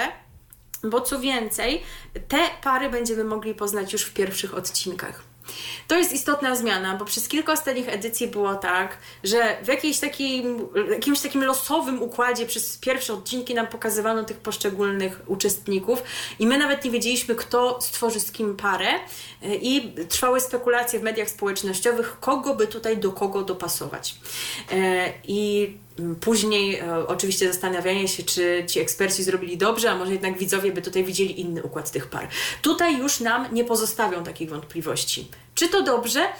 No nie wiem w sumie, bo właśnie zawsze był jakiś taki element zagadki, bo się zastanawialiśmy, poznaliśmy trzech panów, trzy panie, trzy panie i jaki tutaj będzie ten układ, prawda? Kogo, do kogo dopasują. A tutaj dowiemy się już od razu. W pierwszych trzech odcinkach poznamy trzy wybrane pary i my już wiemy, jakie będą imiona. Także właśnie już nie ma, nie ma tutaj rzeczywiście żadnej dozy wątpliwości. W pierwszym odcinku poznamy Kingę i Marcina, w drugim Kornelię i Marka, a w trzecim Magdę i Krzyśka. Ale też co ważne, każdy z tych epizodów zakończy się ślubem. Czyli wychodzi z tego, że już nie będzie czasu na to, na to co mnie bardzo denerwowało w tych poprzednich odsłonach, czyli y, że y, znaczną przestrzeń w tych pierwszych odcinkach wypełniały jakieś akcje typu kupno sukni ślubnej, wybieranie garnituru, informowanie wszystkich sióstr i przyjaciółek o tym, że ja biorę ślub, o Boże, niemożliwe, a z kim ty bierzesz ślub, a nie wiem, bo idę do programu. Skoro już w pierwszym odcinku mamy mieć jeden ślub, w drugim, drugi, w trzecim, trzeci, czyli już y, jakoś tak bliżej w każdym z tych odcinków poznamy te poszczególne pary, poznamy y, panów i panie, bo już od tej pory widzowie będą śledzić życie małżeńskie trzech par i pracę ekspertek już od czwartego odcinka, także właśnie mało przestrzeni zostaje na takie poznanie ich wcześniej, a więcej na to, o co tutaj chodzi, prawda? Czyli na obserwowanie tego, jak się kształtować będzie ich relacja. Tak jak powiedziałam, premierowe odcinki ślubu od pierwszego wejrzenia edycji dziewiątej będą nadawane od 5 września we wtorki o 21.35. E, a jeżeli jesteście w ogóle tym zainteresowani, tak wiecie, na przykład chcielibyście uczestniczyć i jesteście rozczarowani, no mogłem, mogłam się zgłosić do dziewiątej edycji, by mi poszukali męża, teraz już za późno. No na dziewiątą istotnie za późno, ale dzisiaj przeczytałam, że już są otwarte zapisy do dziesiątej edycji, także no szansa jest jeszcze przed Wami, ale myślę, że polecam sobie zerknąć na dziewiątą edycję, zobaczycie te ekspertki, czy tutaj rzeczywiście ich doświadczenia coachingowe, szkoleniowe przełożą się na jakieś udane rezultaty i na skojarzenie par, które będą wiodły wspólne szczęśliwe życie, co udało się kilku parom, które poznały się właśnie dzięki programowi. Potem oczywiście y, Kuba Wojewódzki ma y, przepytywać gości w bezkompromisowy sposób. Polecamy z tego miejsca myślę, że możemy polecić podcastek, podcast już nie tylko o latach 90., też o zerowych, który już nagrał dwa odcinki, a szykuje prawdopodobnie jeszcze trzeci, ale właśnie przygotował już dwa poświęcone postaci Kuby Wojewódzkiego, jego medialnej karierze. E, analizują też dawne odcinki programu Kuba Wojewódzki, takie z Polsatu, więc można sobie przypomnieć, jak to drzewiej bywało. Ja to wtedy, wiecie, byłam małą dziewczynką, to nie bardzo oglądałam, bo chodziłam spać wcześniej, ja też inaczej takie rzeczy odbierałam, także z tym większą ciekawością posłuchałam, no a skoro to tak związane z mediami zagadnienie, tak związana z mediami postać, to myślę, że mogliśmy sobie pozwolić na taką dygresję. E, natomiast jeżeli chodzi o środy, to tutaj też produkcja znana widzom, ale z innego dnia nadawania i też nieco inaczej była umiejscowiona w ramówce. Mowa o totalnych remontach szelongowskiej, z którymi z reguły było tak, że trafiały do ramówki w poniedziałki, ale jakoś tak z reguły nie od początku e, danego sezonu tylko jakoś tak powiedzmy w październiku czy w listopadzie, jak skończył być emitowany jakiś tam serial, który był w poniedziałkowym paśmie przewidziany, to wtedy TVN tam umieszczał totalne remonty szelongowskie. Teraz nie czekali, stwierdzili, że właśnie dadzą ten program już na początek sezonu, zwolniło się środowe pasmo to po top model, no więc właśnie w środę o 20.30, 21.35 będzie można oglądać Dorotę Szelongowską, jak remontuje i to remontuje totalnie, no a w czwartek wiadomo, kto zada jakie pytanie i kto będzie rzucał talerzami, nie muszę o tym e, mówić. Jeszcze na pewno do TVN-u się będziemy w tym sezonie odnosić. E, chociażby z uwagi na powrót e, formatu Lego Masters, który zmieni porę nadawania, bo będzie emitowany w soboty, a nie w piątki i wcześniej nieco, bo nie o 20 o 17.20. Zmieni tam się też skład jurorski, ale jeszcze nie znamy daty premiery. To też program w poprzednich sezonach umieszczany w późniejszej fazie sezonu, także spodziewam się jego emisji za kilka tygodni dopiero i jak tylko wpadniemy na jakiś trop dotyczący daty premiery, to na pewno Was poinformujemy. No i opuszczamy tak właśnie oto e, TVN, nie grupę całą TVN, bo do niej jeszcze na moment zajrzymy za chwilę, ale teraz pewna muzyczna przerwa i nie ukrywam, że jestem dumna, że udało mi się e, przywołać w pamięci ten właśnie utwór, bo to wcale nie było takie oczywiste skojarzenie w tym sensie, że tytuł nie podpowiada tego, że historia opowiedziana w tej piosence dotyczy właśnie wróżek. Dokładnie. Ale tak się składa, że miałam okazję ten utwór śpiewać. To już kolejny taki dzisiaj. W dzisiejszym programie wyróżniają się dwie grupy piosenek. Albo takie, które miałam okazję śpiewać, albo disco polo, ale ten zbiór nie ma części wspólnej. Natomiast rzeczywiście miałam okazję śpiewać utwór zespołu Pod Budą, który nosi e, tytuł Kraków Piwna 7. Kto wie, czy właśnie taki los będą przewidywać wróżki bohaterom paradokumentu zapisane w gwiazdach. RTV. O radiu i telewizji wiemy wszystko. Wracamy do Was z kolejnymi ciekawymi tak. informacjami. Ten, ten, kontrast muzyczny, który za chwilę się wydarzy, aż po prostu kot Michała, świadomy tego, co za chwilę tutaj się dokona, stwierdził, że musi wejść do studia i musi w tym uczestniczyć. Tak. Moi drodzy, tak jak obiecałam, przenosimy y, się do kolejnej stacji, ale nie opuszczamy grupy TVN, bo będziemy w TTV przy czym e, wątek TTV podzielimy sobie pomiędzy ten program, a program nie jutrzejszy, tylko jeszcze za tydzień, bo oni nie wszystko nam wprowadzają od razu, ale jedną nowość wprowadzają już dziś. Dlatego no musieliśmy po prostu. No jest jak jest, chociaż to jest po prostu kolejna rzecz, która nas traumatyzuje. Ale co się tutaj w ogóle dzieje w tym TTV? W zasadzie już się dzieje od wczoraj, dzieją się powroty. Od na przykład właśnie wczoraj, 1 września o e, godzinie 22 odbyła się premiera drugiego sezonu programu Diabelnie Boskie. Emitowano on jest po dwa odcinki.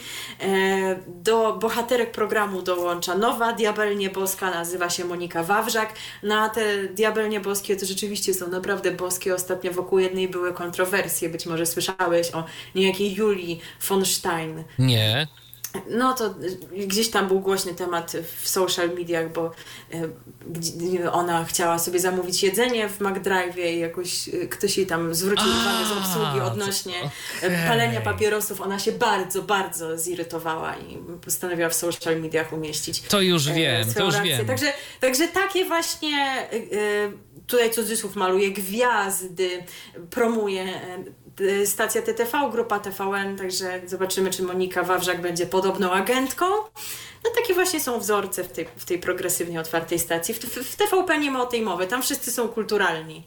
Na przykład Jakimowicz już nie pracuje. No właśnie, tak. Już wiecie dlaczego. E, tak. Więc tak, takie są piątkowe wieczory w stacji TTV. Natomiast na sobotnie wieczory przewidziana jest nowość. Michał jest cały w emocjach i on już nie może wytrzymać. Mów co to takiego będzie. Chociaż zanim powiesz, to mam wrażenie, że ja już o tym czytałam, że oni to chyba chcieli dać już jakoś w zeszłym roku, w tamtej ramówce jesiennej, ale widocznie coś nie pykło, widocznie realizacja takiego formatu jest bardzo czasochłonna, no to mamy wreszcie teraz. Słuchaj, no bo to po prostu y, trzeba odpowiednią infrastrukturę mieć, y, wręcz jak do realizacji wyścigów Formuły 1 y, podejrzewam, bo mowa o programie Super Rolnicy. Jest to polska wersja brytyjskiego formatu, w ramach y, którego rolnicy ścigają się ze sobą traktorami. Potrzebowaliście tego. Nie wiedzieliście o tym, ale potrzebowaliście. Sześć dwuosobowych drużyn rolników z całej Polski zmierzy się w nieoczywistych konkurencjach, które sprawdzą ich spryt, szybkość, a przede wszystkim umiejętność perfekcyjnej jazdy traktorem.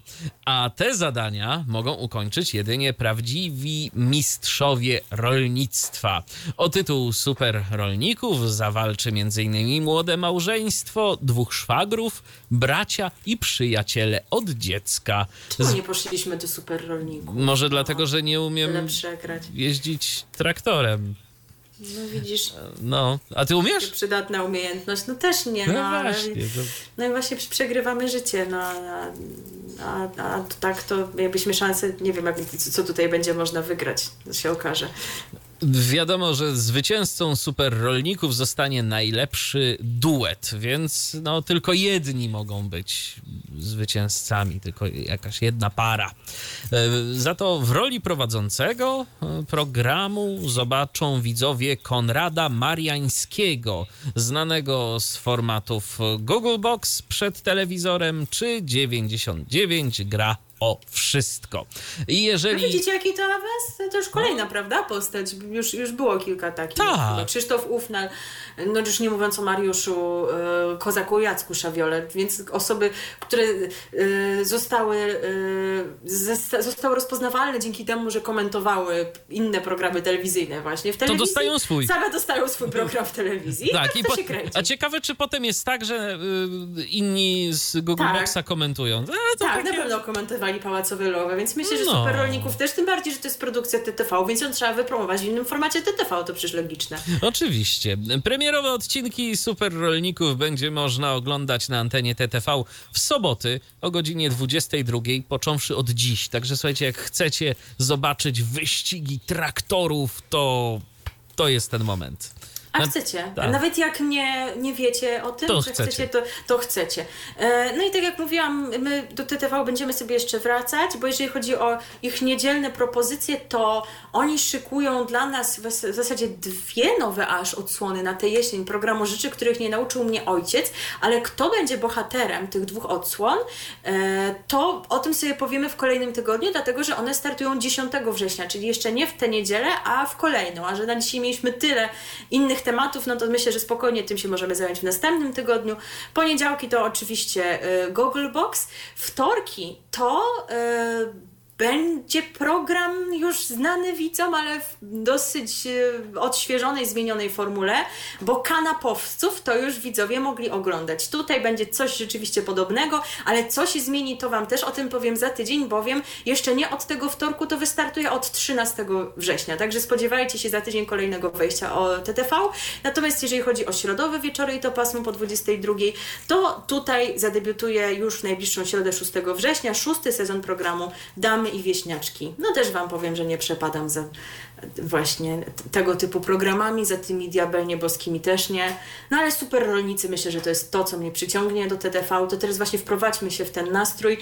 I może to brzmieć zaskakująco, ale... Y, tak jakbyście sobie pomyśleli piosenki o traktorach, to się wydaje, no kto pisze piosenki o traktorach? Nie ma takich. Z drugiej strony my mieliśmy nawet kilka skojarzeń, łącznie z tym z tegorocznej Eurowizji, o mamie, Oczywiście. która kupiła traktora Szczy. I mam nadzieję, że jeszcze będzie jakieś okazja, żeby zagrać ten wspaniały utwór, bo tam przecież y, znaczenie jego wykracza daleko poza traktora, bo głównie tam jest wspominany mały, podły psychopat, którym wiadomo, kto jest ten, który gdzieś tam na Kremlu wciąż siedzi. E, Natomiast chyba jednak bardziej tutaj się prosiło o zagranie innej piosenki. Tak, moi drodzy, będzie disco polo, bo będzie właśnie o tym, którego nic nie zatrzyma na tym traktorze. E, Dyr, dyr, dyr. Marcin Siwik. Hity niekoniecznie na czasie. Radio DHT. No i słuchajcie, zbliżamy się, zbliżamy się do końca tego naszego dzisiejszego 191 wydania magazynu RTV. Dzisiejszego dopiero. Także A, jutro też to Nie, to będziemy. nie oznacza końca informacji, jakie przygotowywaliśmy przez cały ten tydzień, a nawet jeszcze dłużej trwało ich zbieranie.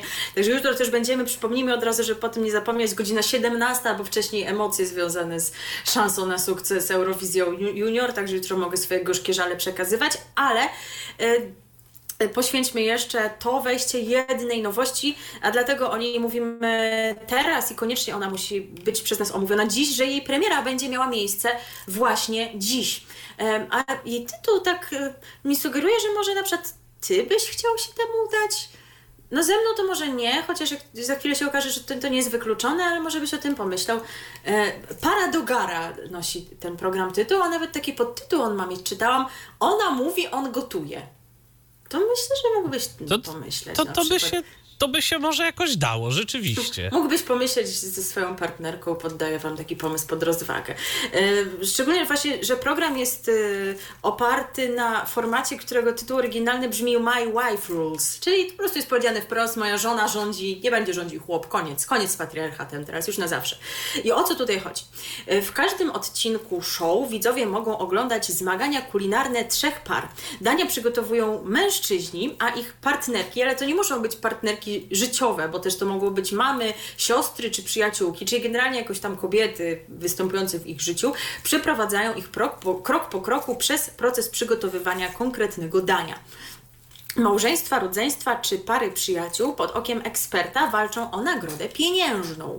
Zasady ry- rywalizacji polegają na tym, że za każdym razem gospodarz programu, za chwilę powiemy sobie kto nim jest, prezentuje jeden przepis na danie, który kobiety muszą zapamiętać i następnie bezbłędnie przekazać swoim partnerom. E, No to okej, już być może się domyślacie, co tutaj będzie dalej, że to właśnie panowie będą odpowiedzialni za to gotowanie, ale z drugiej strony e, panie tutaj też, prawda, Muszą wykazać się pamięcią. muszą wykazać się pamięcią. Jeżeli one popełnią błąd, to też się może nie wszystko udać, prawda, bo on- oni nie odwzorowują ich przepisów, tylko właśnie jakiś przepis, one, którego one też dopiero się jakoś tam muszą nauczyć i go zapamiętać. No i właśnie po zapoznaniu się z recepturą, panie opuszczają studio, e, a ich miejsca w trzech zaaranżowanych kuchniach zajmą panowie. Porozmawiając się przez zestaw słuchawkowy, partnerki będą musiały tak pokierować swoich mężczyzn, by ich danie nie odbiegało smakiem, a także prezencją od dania przygotowanego przez znanego szefa kuchni. Na wykonanie zadania wszyscy będą mieć jedynie 60 minut. Gdy potrawy będą już gotowe, zostaną zase- zaserwowane paniom, które ocenią przygotowane dania. No chyba byłyby nierozsądne, gdyby źle oceniały. Mogą być złe No na tych swoich panów. Chociaż, nie no, przypuszczam, że to pewnie wymiennie będzie, prawda? Będą oceniały, ale może jednak Nie swoich. to też nie swoich Tak. chłopów, prawda? Bo wiadomo, Dokładnie. że każda by się wysoko punktowała, bo każda chce wygrać. E, Do puli punktów dodawane będą również punkty od szefa kuchni i to one będą mogły zaważyć o zwycięstwie konkretnego duetu. No i właśnie kwestia tego, kto tutaj wystąpi w roli gospodarza. A będzie to Mateusz Gessler, który, w- przypomnijmy, w ostatnim czasie prowadził Hell's Kitchen, piekielna kuchnia, dwie edycje, które jesienią i wiosną się pojawiły w Polsacie. I mówiłam Wam o tym, czy zerknęłam na to i że sprawdziły się moje przewidywania o średnim dopasowaniu Mateusza Gesslera do bycia szefem piekielnej kuchni i rzeczywiście może ta rola to niekoniecznie coś dla niego i może w tym programie się bardziej sprawdzi jako taka właśnie sympatyczna osoba. Tutaj pan Miszczak się wypowiadał na ten temat, że rzeczywiście on się tutaj sprawdza dobrze, że aż może żałuje, że gdzieś tam ten pro program trafił do TV4. Może to też trochę brzmi jak takie deprecjonowanie tej stacji, ale może z dzisiejszej perspektywy to wolałby, żeby ten, ta pozycja stała się jakąś taką lokomotywą ramówkową głównego Polsatu, e, no bo jego zdaniem rzeczywiście Mateusz Gessler tutaj się sprawdza. No bo w roli takiego sympatycznego pana od kuchni już go moglibyśmy, mogliśmy zobaczyć chociażby w tym Masterchefie juniorze w TVN-ie. E, Natomiast e, jeżeli chodzi o parę Dogara, no to tak jak powiedziałam, można ten program oglądać w TV4 począwszy już od dzisiaj, od 2 września, w soboty i niedzielę o 20. Ale chyba tak bardzo pan Miszczak zaczął myśleć o tym, że no może trochę szkoda tego na to TV4, które nie ma jeszcze aż takiej super oglądalności. Oni oczywiście inwestują w ten kanał, ale wciąż te inwestycje ramówkowe trwają i jeszcze on nie ma takiej wysokiej pozycji. No to stwierdził, że umieści ten program w ramówce Polsatu. No nie będzie on już taką flagową pozycją, bo jednak w dosyć wczesnym paśmie się pojawi, ale jednak bo Para do Gara będzie emitowana w Polsacie z tygodniowym opóźnieniem w soboty i niedzielę o 12.40. Także jeżeli przegapicie te dzisiejsze odcinki, a Polsat Box Go to nie jest ten serwis, z którego chcecie z jakiegoś powodu korzystać, to e, właśnie w przyszłym tygodniu, w sobotę i niedzielę e, będziecie mogli te odcinki zobaczyć, no tylko, że będziecie musieli na nie poczekać. Nie wiem, czy zajrzę, bo akurat może średnio ta forma mnie ekscytuje. Ciebie może ekscytuje, bo może już planujesz tam wystąpić. No, całkiem możliwe. To jest, wiesz, Można to... wygrać pieniądze, no to kto by nie chciał wygrać Oczywiście, pieniędzy? no każdy by chciał wygrać. i- Oczywiście, że tak. Co prawda z talentem kulinarnym u mnie tak sobie, natomiast no, wykonując jakieś instrukcje, to może coś zjadliwego udałoby się mm, ugotować. Yy, Tak, z, z naciskiem na coś. Coś. Yy, Zanim się z wami pożegnamy, to jeszcze mamy komentarz od yy, naszego słuchacza Andrzeja a propos takich wróżkowych programów, o których też mówiliśmy w dzisiejszym RTV. Yy, Co do tego zapisane w gwiazdach, moim zdaniem słabe, po prostu słabe, ale horoskopy w wielu poważnych mediach też się ciągle przewijają. No wiecie, TVN miał kiedyś w nocy te Oczywiście, programy, Arkana Magii, tak, coś tam, no gdzie właśnie można było dzwonić rzeczywiście do wróżek, e, ale już jakiś czas temu to zlikwidowano, no to widocznie jednak dostrzeżono potencjał w temacie wróżbiarstwa, ale stwierdzono, że zrealizują go właśnie w formie paradokumentu. E, Także no to nasze ostatnie wejście dotyczyło programu TV4 i to nie jest jedyna informacja, y, jaką nam się udało tutaj zebrać, jeżeli chodzi o propozycję kanału TV4, ale żeby właśnie e, zachęcić Was do słuchania nas jutro, to w tym miejscu stawiamy kropkę i tym, co TV4 przygotowało na dni powszednie, zajmiemy się jutro. Także na TV4 kończymy i na tej stacji zaczniemy, no ale dziś właśnie para do gara musiała się pojawić, skoro mamy premierę, bo może chcielibyście ją oglądać.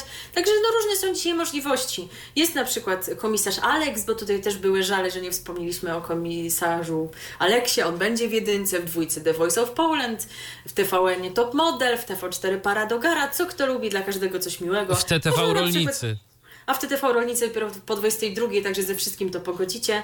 Można na przykład nie oglądać telewizji, jak ktoś lubi. Można słuchać radia DHT, bo fajna muzyczka jest. O, na przykład teraz będzie bardzo fajna muzyczka. E, Taka no- bardziej na nasz drugi kanał, ale co z tego? no chcieliśmy tutaj znaleźć jakiś utwór. Wbrew pozorom, ja bym się spodziewała, że istnieje więcej utworów kulinarnych. No ale jeszcze fajnie by było, żeby ten utwór jakoś pasował do kontekstu pary do gara. I jak tak zaczęłam szukać, to znalazłam coś, co nawet momentami mam wrażenie, że Pasuje. że pasuje trochę, tak? Może nie do końca, ale już nie, nie bądźmy tacy czepialscy. No dobra, my przez cały program się czegoś czepiamy, ale bądźcie wyrozumiali dla nas. To nie było łatwe. Tak jak mówimy, no trudno po prostu nam się żyje. Ta telewizja idzie w kierunku, jakim idzie. My muzycznie też y, spadamy, no ale jest jak jest. Więc mamy po prostu nadzieję, że y, ci panowie, którzy y, pojawią się w parze do Gara, na przykład może kiedyś Michał, okażą się mistrzami patelni. Patelni, mistrz. To jest tytuł tego programu, tej piosenki znaczy, która teraz pojawi się na naszej antenie. Nie wiem, kto ją wykona, nie wiem, czy to ma znaczenie dla kogokolwiek. cool niejaki. No to on będzie cool na pewno bardzo. Mam nadzieję, że my też, e, mimo tych naszych traum i trudów życiowych, byliśmy przez te trzy godziny cool i że jutro też będziemy cool. A my to oczywiście Michał Dziwisz. I Milena Wiśniewska. Zapraszamy jutro po godzinie 17. RTV.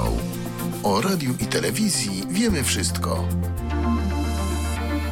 Był to Tyflo Podcast. Pierwszy polski podcast dla niewidomych i słabowidzących. Program współfinansowany ze środków Państwowego Funduszu Rehabilitacji Osób Niepełnosprawnych.